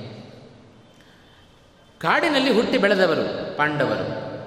ಕಾಡಿನಲ್ಲಿಯೇ ಹುಟ್ಟಿದವರು, ಕಾಡಿನಲ್ಲಿಯೇ ಆಡ್ತಾ ಬೆಳೆದವರು. ಇಂಥ ಪಾಂಡವರು ಪಾಂಡು ಸತ್ತ ನಂತರ ನಾಡಿಗೆ ಬರುವ ಪ್ರಸಂಗ ಬಂತು. ಅಲ್ಲಿದ್ದ ಋಷಿಗಳು, ಮುನಿಗಳು ಎಲ್ಲರೂ ಹಸ್ತಿನಾವತಿ ಕರ್ಕೊಂಡು ಬಂದುಬಿಟ್ಟು ಕರ್ಕೊಂಡು ಬಂದು ಹೇಳಿದರಂತೆ, ಇವರಿಷ್ಟು ಜನ ಪಾಂಡವನ, ಪಾಂಡುವಿನ ಮಕ್ಕಳು, ಹಾಗಾಗಿ ಹಸ್ತಿನಾವತಿಗೆ ಸಂಬಂಧಪಟ್ಟವರು ಹಾಗಾಗಿ ನಾವಿಲ್ಲಿ ಬಿಡ್ತಾ ಇದ್ದೇವೆ ಅಂತ ಎಲ್ಲ ಋಷಿಗಳು ಮುನಿಗಳು ತಂದು ಬಿಟ್ಟರು ಅಂತ. ಎಂಥ ವಿಚಿತ್ರ ನೋಡ್ರಿ. ಇಂಥ ಯಾರ್ಯಾರಿಂದ ಹುಟ್ಟಿದವರು? ಯಮನಿಂದ, ವಾಯುವಿನಿಂದ, ಇಂದ್ರನಿಂದ, ಅಶ್ವಿನಿ ದೇವತೆಗಳಿಂದ ಉದಿಸಿ ಬಂದ ಒಬ್ಬೊಬ್ಬ ವ್ಯಕ್ತಿಗಳು ಇವರೆಲ್ಲರೂ ಕೂಡ ಇಂಥವರು ಹಸ್ತಿನಾವತಿಗೆ ಪ್ರವೇಶವನ್ನು ಮಾಡಿದಾಗ ಅವರಿಗೆ ಸಿಕ್ಕ ಸ್ವಾಗತ ಎಂಥ ಸ್ವಾಗತ ಗೊತ್ತಾ? ಅಪಮಾನದ ಸ್ವಾಗತ ಪಾಂಡವರಿಗೆ ಸಿಕ್ಕಿತಂತೆ ಮಹಾಭಾರತದ ಆದಿಪರ್ವದಲ್ಲಿ ಬರುವ ಒಂದು ಮಾತು. ಆಗ ಪಾಂಡವರು ಹಸ್ತಿನಾವತಿಗೆ ಬಂದರು, ಋಷಿಮುನಿಗಳು ತಂದು ಬಿಟ್ಟು ಹೋದರು. ಆಗ ಕೆಲವರು ಪ್ರಜೆಗಳು ಹೇಳಿದರಂತೆ, ನಕಸ್ಯೈತೆ. ಪಾಂಡವರನ್ನು ನೋಡಿ ಅಂದ್ರಂತೆ, ಅಬ್ಬಾ, ಇವರು ಪಾಂಡವಿನ ಮಕ್ಕಳು ಅಂತ ಋಷಿಮುನಿಗಳು ಹೇಳಿ ಹೋದರು. ಆಗ ಕೆಲವು ಪ್ರಜೆಗಳಂದ್ರಂತೆ ನಕಸ್ಯೈತೆ. ಅವರು ಕೇಳಿದರು, ಅಬ್ಬ, ಈ ಪಾಂಡವರ ತೇಜಸ್ಸು, ಇವರ ಮುಖದ ಹಾವಭಾವಗಳು, ಇದನ್ನು ನೋಡಿದರೆ ಇವರು ಯಾರಿಗೆ ಪ್ರಿಯರಾಗೋದಿಲ್ಲ? ಎಲ್ಲರಿಗೂ ಪ್ರಿಯರಾಗುವ ವ್ಯಕ್ತಿಗಳು ಇವರು ಅಂತ ಕೆಲವರು ಭಾವನೆಯನ್ನು ವ್ಯಕ್ತಪಡಿಸಿದರು. ಮತ್ತೆ ಕೆಲವರಿದ್ದರಂತೆ ಮತ್ತೆ ಕೆಲವರು ಹೇಳಿದರು ಕಸ್ಯೈತೆ ಪ್ರಶ್ನೆ ಮಾಡಿದರು, ಈ ಪಾಂಡವಿನ ಮಕ್ಕಳು ಅಂತ ಋಷಿಮುನಿಗಳು ಹೇಳ್ತಾ ಇದ್ದಾರೆ. ಇವರು ನೋಡಿದರೆ ಇವರು ಯಾರ ಮಕ್ಕಳು ಇವರು? ಏನು ತಿಳಿತಾ ಇಲ್ಲಪ್ಪ ಅಂತ ಕೆಲವು ಪ್ರಜೆಗಳು ಮತ್ತೊಂದು ರೀತಿಯಾಗಿ ಹೇಳಿದರು. ದುರ್ಯೋಧನಾದಿಗಳಂಥವರು ಇದ್ದಾರೆ. ದುರ್ಯೋಧನ ಮುಂತಾದವರು ಹೇಳಿದರಂತೆ, ಏತೆ ಕಥಂ ತಸ್ಯ? ಅವರು ಪ್ರಶ್ನೆಯನ್ನು ಮಾಡಿದರು ದುರ್ಯೋಧನಾದಿಗಳು. ಏತೆ ತಸ್ಯ ಕಥಂ? ಇವನನ್ನೆಲ್ಲ ಪಾಂಡುವಿನ ಮಕ್ಕಳು ಅಂತ ಹೇಳ್ತಾ ಇದ್ದಾರೆ. ಪಾಂಡುವಿನ ಮಕ್ಕಳು ಇವರು ಆಗಲಿಕ್ಕೆ ಹೇಗೆ ಸಾಧ್ಯ? ದುರ್ಯೋಧನನ ಪ್ರಶ್ನೆ ಇದು. ಯಾಕೆಂದರೆ ಅಲ್ಲಿಂದಲೇ ಶುರುವಾಗಿದೆ ಅವನಿಗೆ ದ್ವೇಷ. ಧರ್ಮರಾಜನಲ್ಲಿ ಸ್ವಭಾವತಃ ಜನಗಳಲ್ಲಿ ಪ್ರೀತಿ ಹೇಗೋ ಹಾಗೆ ದುರ್ಯೋಧನಲ್ಲಿ ಸ್ವಭಾವತಃ ಜನಗಳಲ್ಲಿ ದ್ವೇಷ, ಮಾತ್ಸರ್ಯ, ಇವೆಲ್ಲವೂ ಅವನ ಸ್ವಭಾವಕ್ಕೆ ಅಂಟಿದ್ದು ದುರ್ಯೋಧನನ ಸ್ವಭಾವ. ಅವ ದುರ್ಯೋಧನ ಕೇಳಿದ ಏದೇ ಕಥಂ ತಸ್ಯ, ಇವರೆಲ್ಲ ಪಾಂಡುಪುತ್ರರು ಹೇಗಾಗಲಿಕ್ಕೆ ಸಾಧ್ಯ? ಪಾಂಡುರಾಜ ಇವತ್ತಿಗೆ ಸತ್ತು ಹದಿನೇಳು ದಿವಸಗಳಾಗಿದೆ, ಇವರೆಲ್ಲ ಋಷಿಗಳು, ಮುನಿಗಳು ಸುಮ್ಮನೆ ಸುಳ್ಳನ್ನು ಹೇಳುತ್ತಾ ಇದ್ದಾರೆ. ಕುಂತಿಗೆ ಹುಟ್ಟಿದ ಮಕ್ಕಳಲ್ಲ ಇವರು. ಹಾಗೆ ದುರ್ಯೋಧನ ತನ್ನ ಭಾವನೆಯನ್ನು ವ್ಯಕ್ತಪಡಿಸಿದ, ಪಾಂಡು ಸತ್ತ ನಂತರ ಕುಂತಿ ವ್ಯಭಿಚಾರದಿಂದ ಪಡೆದುಕೊಂಡ ಮಕ್ಕಳಿವರು ಎಂಬುದಾಗಿ ದುರ್ಯೋಧನ ತನ್ನ ಅಭಿಪ್ರಾಯವನ್ನು ತಾನು ವ್ಯಕ್ತಪಡಿಸ್ತಾ ಇದ್ದಾನೆ. ಹಾಗಾಗಿ ಪಾಂಡುವಿನ ಔರಸ ಪುತ್ರರಲ್ಲ ಇವರು ಅಂತ ತೀರ್ಮಾನಕ್ಕೆ ಬಂದ ದುರ್ಯೋಧನ. ಇದು ಪಾಂಡವರು ಹಸ್ತಿನಾವತಿಗೆ ಬಂದ ಬಂದಾಗ ಅವರಿಗೆ ಸಿಕ್ಕ ಗೌರವ ಇದು. ಅಪಮಾನದ ಸ್ವಾಗತವನ್ನು ಅವರು ಅನುಭವಿಸ್ತಾ ಇದ್ದ ಆದರೆ ಪಾಂಡವಿನ ಮಕ್ಕಳಲ್ಲ ಅನ್ನೋದು ಎಷ್ಟರ ಮಟ್ಟಿಗೆ ಸತ್ಯವೋ ಸುಳ್ಳೋ ಅಂತ ಪಾಂಡವಿಗೆ ಗೊತ್ತು. ಆ ಧರ್ಮರಾಜಾದಿವರಿಗೆ ಗೊತ್ತು. ದುರ್ಯೋಧನಾದಿಗಳ ಆಡುವ ಮಾತು, ಮಾತ್ಸರ್ಯಕ್ಕನುಗುಣವಾದ ಮಾತುಗಳನ್ನು ಅವಾಡುತ್ತಾ ಇದ್ದಾನೆ. ಆಗ ಧರ್ಮರಾಜ, ಸಹಿಸಿದ. ಏನು ಅಲ್ಲಿಂದಲೇ ಪ್ರಾರಂಭ ಮಾಡಿಬಿಡಬಹುದಾಗಿತ್ತು. ಆದರೆ ಎಲ್ಲವನ್ನ ಸಹಿಸಿದ ಧರ್ಮರಾಜ, ಯಾವ ದುರ್ಯೋಧನನ ಮಾತುಗಳನ್ನು ಕೋಪಕ್ಕೆ ಗುರಿ ಮಾಡಿಕೊಳ್ಳಿಲ್ಲ. ಎಂದೂ ಕೋಪಕ್ಕೆ ತನ್ನ ಬುದ್ಧಿಯನ್ನು ಕೊಟ್ಟವನಲ್ಲ ಧರ್ಮರಾಜ ಅನ್ನೋದನ್ನು ಬಹಳ ಚೆನ್ನಾಗಿ ನಾವು ಅರ್ಥ ಮಾಡಿಕೊಳ್ಳಬೇಕು. ಪಾಂಡುರಾಜ ಏನು ಮಾಡ್ತಾ ಇದ್ದ? ತಾನು ಧೃತರಾಷ್ಟ್ರನ ಅಣ್ಣ, ಆದರೂ ತಾನು ಅಧಿಕಾರವನ್ನು, ರಾಜ್ಯದ ಭಾರವನ್ನು ಹೊತ್ತ ಎಲ್ಲ ದಿಗ್ವಿಜಯವನ್ನು ಮಾಡಿಕೊಂಡು ಸಂಪಾದನೆ ಮಾಡಿದ ಅಷ್ಟೂ ಸಂಪತ್ತನ್ನು ಧೃತರಾಷ್ಟ್ರನಲ್ಲಿ ತಂದು ಹಾಕ್ತಾ ಇದ್ದ ಪಾಂಡು. ಅಂಥವನ ಮಕ್ಕಳಿಗೆ ಸಿಕ್ಕ ಸ್ವಾಗತ ನೋಡ್ರಿ. ಇಂಥ ದೊಡ್ಡ ಸ್ವಾಗತ. ಪಾಂಡವರು ಬಂದರು. ಬಂದಾಗ ಇವರೆಲ್ಲರೂ ಯಾರೂ ಒಪ್ಪಲಿಲ್ಲಲ್ಲ. ಅಶರೀರವಾಣಿ ಆಯಿತಂತೆ. ದೇವಲೋಕದಿಂದ ಪಾಂಡವರ ಮೇಲೆ ಪುಷ್ಪವೃಷ್ಟಿ ಆಯಿತು. ಇವರೆಲ್ಲ ಪಾಂಡುವಿನ ಮಕ್ಕಳು, ಇವರನ್ನು ಸ್ವೀಕಾರ ಮಾಡಿರಿ ಅಂತ ಶರೀರವಾಣಿ ಆಯಿತು. ಆಗ ಜೊತೆಗೆ ವ್ಯಾಸರು ಕೂಡ ಬಂದು ಅವರನ್ನು ಪಾಂಡು ಎಲ್ಲ ಧರ್ಮರಾಜಾದಿಗಳನ್ನು ಕೈ ಹಿಡಿದು ಪಾಂಡುವಿನ ಅರಮನೆಗೆ ಕರೆದುಕೊಂಡು ಹೋಗಿ ಬಿಟ್ಟವರು ವೇದವ್ಯಾಸರು. ಅಲ್ಲಿಂದಲೇ ಪ್ರಾರಂಭ. ಭಗವಂತನ ಪರಮಾನುಗ್ರಹಕ್ಕೆ ಪಾತ್ರರಾದವರು ಅದಕ್ಕೆ ಕೃಷ್ಣ ಮುಂದೆ ಹೇಳುತ್ತಾನೆ, ಮಮ ಪ್ರಾಣಾಹಿ ಪಾಂಡವಾಹ ಅಂತ ಕೃಷ್ಣ ಹೇಳಿಕೊಂಡ ವ್ಯಕ್ತಿ. ಪಾಂಡವರು ನನ್ನ ಪ್ರಾಣ ಅಂತ ಹೇಳಿಕೊಳ್ಳಬೇಕಾದರೆ ಎಂಥ ಗುಣ ಇರಬೇಕು? ಸಾಧಾರಣವಾಗಿ ಒಬ್ಬ ಭಗವಂತ ಅದರಲ್ಲಿಯೂ ಸರ್ವೋತ್ತಮನಾದ ವ್ಯಕ್ತಿ ಒಬ್ಬ ಪಾಂಡವರನ್ನು ನನ್ನ ಪ್ರಾಣ ಅಂತ ಹೇಳಿಕೊಳ್ಳಬೇಕಾದರೆ ಎಷ್ಟು ಹಿಡಿಸಿದ್ದಾರೆ ಕೃಷ್ಣನಿಗೆ ಅನ್ನೋದನ್ನು ನಾವು ಗಮನಿಸಬೇಕು. ಇದೆಲ್ಲ ಧರ್ಮರಾಜನ ಸಹನೆಯೇ ಅದಕ್ಕೆ ಪ್ರಧಾನವಾದ ಕಾರಣ. ನಂತರ ಮಹಾಭಾರತ ಉಲ್ಲೇಖ ಮಾಡಿದ್ದು ಬಂದಿದ್ದಾರೆ ಹಸ್ತಿನಾವತಿಯಲ್ಲಿ ಕೌರವರ ಜೊತೆಗೆ ಆಟ ಪಡ್ತಾ ಇದ್ದಾರೆ. ಭೀಮಸೇನನಿಗೆ ಕಾಡಿನಲ್ಲಿ ಹುಲಿ ಸಿಂಹದ ಜೊತೆಗೆ ಆಡಿದವ ಭೀಮಸೇನ. ಇಲ್ಲಿ ದುರ್ಯೋಧನಾದಿಗಳ ಜೊತೆಗೆ ಆಟ ಆಡುತ್ತಿದ್ದರೆ ಬೆಕ್ಕು ಇಲ್ಲಿ ಆಟ ಆಡಿದಂತೆ ಅವನಿಗೆ ಭಾಸವಾಗ್ತಾ ಇದೆ. ಅಷ್ಟು ಸರಳವಾಗಿ ಇಂಥ ಭೀಮಸೇನ ಏನು ಮಾಡ್ತಾ ಇದ್ದ? ಒಂದು, ಎರಡೂ ಕೈಗಳಲ್ಲಿ ಹತ್ತತ್ತು ಜನ ಕೌರವರನ್ನು ಹಿಡಿಯೋದು, ನೀರಿನಲ್ಲಿ ಮುಳುಗಿಸೋದು, ಪ್ರಾಣಭೀತಿಯಿಂದ ಅವರನ್ನು ಮತ್ತೆ ಎತ್ತು ತೆಗೆದು ಮೇಲಕ್ಕೆ ಹಾಕೋದು. ಇದು ಭೀಮಸೇನನ ಆಟ. ಇದು ಭೀಮಸೇನನಿಗೆ ಆಟ, ಅದಕ್ಕೆ ಹೇಳುತ್ತಾರೆ ನೋಡ್ರಿ, ಬೆಕ್ಕಿಗೆ ಆಟ ಇಲ್ಲಿಗೆ ಪ್ರಾಣ ಸಂಕಟ ಅಂತ. ಅದರಂತೆ ಆಗಿಬಿಟ್ಟಿದೆ ಕೌರವರಿಗೆ. ಇದು ಭೀಮಸೇನನ ಪರಾಕ್ರಮ. ಈ ಒಂದು ಆಟವನ್ನು ಆಡುವಾಗ ಭೀಮಸೇನಲ್ಲಿ ಯಾವ ದ್ವೇಷದ ಮನೋಭಾವವೂ ಇರಲಿಲ್ಲ. ಆದರೆ ದುರ್ಯೋಧನ ಇದನ್ನೆಲ್ಲ ಕಂಡಾಗ ಮನಸ್ಸಿನಲ್ಲಿ ತಾನು ಅಂದುಕೊಂಡಂತೆ, ಇಂಥ ಮಹಾಪರಾಕ್ರಮಿ ಭೀಮಸೇನ ಅಂತಾದರೆ ಈ ಭೀಮಸೇನನ್ನು ಇಟ್ಟುಕೊಂಡು ಮುಂದೆ ಇಡೀ ರಾಜ್ಯವನ್ನು ಧರ್ಮರಾಜ ತಾನು ಆಳಿಬಿಡುತ್ತಾನೆ ಯಾವಾಗ ಹುಟ್ಟಿದ್ದು ನೋಡ್ರಿ, ದುರ್ಯೋಧನನಲ್ಲಿ ಇಂಥ ಭಾವನೆ, ಮಾತ್ಸರ್ಯದ ಭಾವನೆಗಳು. ನಂತರ ಕೊನೆ ಏನು ಮಾಡಿದ? ಧರ್ಮರಾಜ. ಅನೇಕ ಅಂಶಗಳನ್ನು ಈ ಸಂದರ್ಭದಲ್ಲಿ ಮಹಾಭಾರತ ಉಲ್ಲೇಖ ಮಾಡಿತ್ತು. ಸಂಕ್ಷೇಪವಾಗಿ ಕೆಲವೊಂದು ಸಂದರ್ಭಗಳನ್ನು ಹೇಳಿಬಿಡುತ್ತೆ. ಭೀಮಸೇನ ಇಷ್ಟು ದುರ್ಯೋಧನಾದಿಗಳಿಗೆ ಕಷ್ಟವನ್ನು ಕೊಟ್ಟವ. ಅವ ಮಲಗಿದ್ದಾನೆ. ದುರ್, ಭೀಮಸೇನನ ಮೇಲೆ ಎಲ್ಲಿಲ್ಲದ ದ್ವೇಷ ದರ್, ದುರ್ಯೋಧನನಿಗೆ. ಆಗ ದುರ್ಯೋಧನ ಶುಕ್ರಾಚಾರ್ಯರ ಬಳಿಯಲ್ಲಿ ಕಾಲಕೂಟ ವಿಷವನ್ನು ತೆಗೆದುಕೊಂಡು ಬಂದಂತೆ. ಕಾಲಕೂಟ ವಿಷ ಶುಕ್ರಾಚಾರ್ಯರ ಬಳಿಯಲ್ಲಿ ಎಲ್ಲಿಂದ ಬಂತು? ಅವರ ಶಿವನ ರುದ್ರದೇವರ ಬಳಿಯಲ್ಲಿ ಪ್ರಾರ್ಥನೆ ಮಾಡಿಕೊಂಡು ಆಗ ಉದಿಸಿ ಬಂದ ಕಾಲಕೂಟದ ಸ್ವಲ್ಪ ವಿಷವನ್ನು ಅವರು ತೆಗೆದುಕೊಂಡಿದ್ರಂತೆ. ಆ ವಿಷವನ್ನೇ ತೆಗೆದುಕೊಂಡು ಬಂದ. ತನ್ನ ಸೇವಕರ ಮೂಲಕ ಭೀಮಸೇನಿಗೆ ಅದನ್ನು ಉಣಿಸಿದ. ಯುತ್ಸು ಬಂದು ಹೇಳಿದ, ಭೀಮಸೇನ, ಆಹಾರವನ್ನು ಸ್ವೀಕಾರ ಮಾಡಬೇಡ, ಅದರಲ್ಲಿ ವಿಷ ಬೆರೆತಿದೆ ಅಂತ. ಆದರೂ ಭೀಮಸೇನ ಅದನ್ನು ಸ್ವೀಕಾರ ಮಾಡಿದ. ಏನೂ ಆಗಲಿಲ್ಲ. ಸುಮ್ಮನೆ ನಿದ್ರೆ ಮಾಡುತ್ತಾ ಇದ್ದಾನೆ. ನಿದ್ರೆ ಮಾಡಿದಾಗ ಅವನ ಮೇಲೆ ವಿಷಪೂರಿತವಾದ ಅನೇಕ ಹಾವುಗಳನ್ನು ಬಿಟ್ಟ. ಹಾವುಗಳನ್ನು ಬಿಟ್ಟಾಗಲೂ ಭೀಮಸೇನ ನಿದ್ರೆ ಮಾಡುತ್ತಾ ಇದ್ದ. ಹಾವುಗಳು ಕಚ್ಚಿ, ಇವನಿಗೇನು ಹಾನಿ ಆಗಲಿಲ್ಲ ಕಚ್ಚಿದ್ದಕ್ಕೆ ಅವುಗಳ ಹಲ್ಲುಗಳೇ ಮುರಿದು ಹೋದವಂತೆ ಇದು ಭೀಮಸೇನನ ದೃಢವಾದ ಕಾಯ ಹೀಗಿತ್ತು ಅಂತ ಹೇಳುತ್ತಾರೆ. ಸುಮ್ಮನೆ ಮಲಗಿದ್ದಾನೆ ಭೀಮಸೇನ. ಅದನ್ನು ನೋಡಿದ ದುರ್ಯೋಧನ. ಓಹೋ, ಭೀಮಸೇನ ಮಲಗಿದ್ದಾನೆ. ನಮ್ಮನ್ನು ಚೆನ್ನಾಗಿ ನೀರಿನಲ್ಲಿ ಮುಳುಗಿಸಿ ಇವ ನಗುತ್ತಾ ಇದ್ದಲ್ಲ. ಹಾಗಾಗಿ ಈ ಭೀಮಸೇನ ಹಾವಿನಿಂದ ಕಚ್ಚಿ ಮರಣವನ್ನು ಸ ಪಡೆದುಕೊಂಡಿದ್ದಾನೆ. ಅವನನ್ನು ಕರ್ಕೊಂಡು ಹೋಗಿ ನೀರಲ್ಲಿ ಹಾಕಿಬಿಡೋಣ ಅಂತ ದೊಡ್ಡ ಒಂದು ಗಂಗಾ ನದಿಯ ಮಡುವಿನಲ್ಲಿ ಭೀಮಸೇನನ್ನು ಎತ್ತಿ ಹಾಕಿಬಿಟ್ರಂತೆ. ಭೀಮಸೇನ ಸುಮ್ಮನೆ ನಿದ್ರೆ ಬಂದವರಂತೆ ನಟನೆ ಮಾಡುತ್ತಾ ಇದ್ದ. ಕಣ್ಣು ಬಿಟ್ಟ ಭೀಮಸೇನ ಬಿಟ್ಟಾಗ ಪಾತಾಳದಲ್ಲಿದ್ದ ಭೀಮಸೇನ. ಎಲ್ಲಿ ಹಾಕಿದ್ದು ಪ್ರಮಾಣ ಕೋಟಿ ಎನ್ನುವ ಸ್ಥಳದಲ್ಲಿ ತೆಗೆದುಕೊಂಡು ಹೋಗಿ ಹಾಕಿದ್ರಂತೆ. ಏನು ಮಾಡಿದ್ರೆ ಅಲ್ಲಿಂದ ಮೇಲೆ ಎದ್ದು ಬರಲಿಕ್ಕೆ ಸಾಧ್ಯ ಇಲ್ಲ ಒಬ್ಬ ವ್ಯಕ್ತಿ. ಆದರೆ ಭೀಮಸೇನನ್ನ ಒಬ್ಬ ವ್ಯಕ್ತಿಯನ್ನಾಗಿ ನಾವು ಕಾಣಲಿಕ್ಕೆ ಸಾಧ್ಯ ಇಲ್ಲ. ಅವನೊಬ್ಬ ಲೋಕಾತೀತನಾದ ವ್ಯಕ್ತಿ.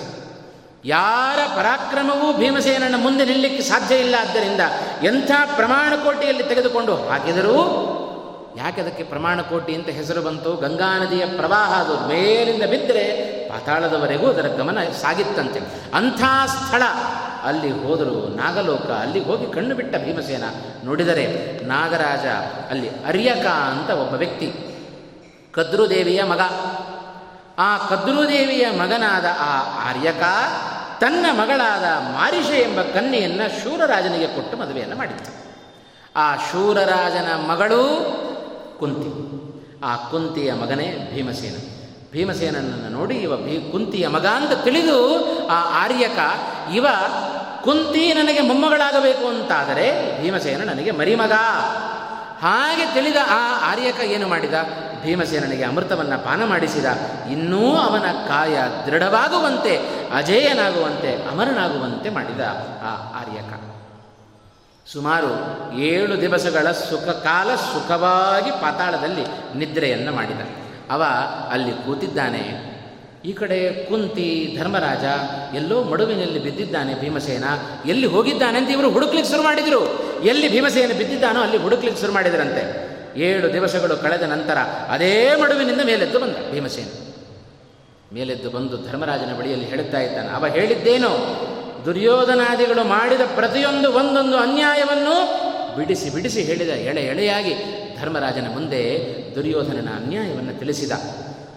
ಅಣ್ಣ, ಇಷ್ಟೆಲ್ಲ ಅನ್ಯಾಯವನ್ನು ನನಗೆ ಮಾಡಿದ್ದಾನೆ ದುರ್ಯೋಧನ ಅಂತ. ಏನು ಹೇಳಬೇಕು? ಇಷ್ಟು ಪರಾಕ್ರಮಿಯಾಗಿದೆ ಭೀಮಸೇನ. ಹೋಗು, ದುರ್ಯೋಧನನ ಮುಗಿಸಿ ಬಂದುಬಿಡು.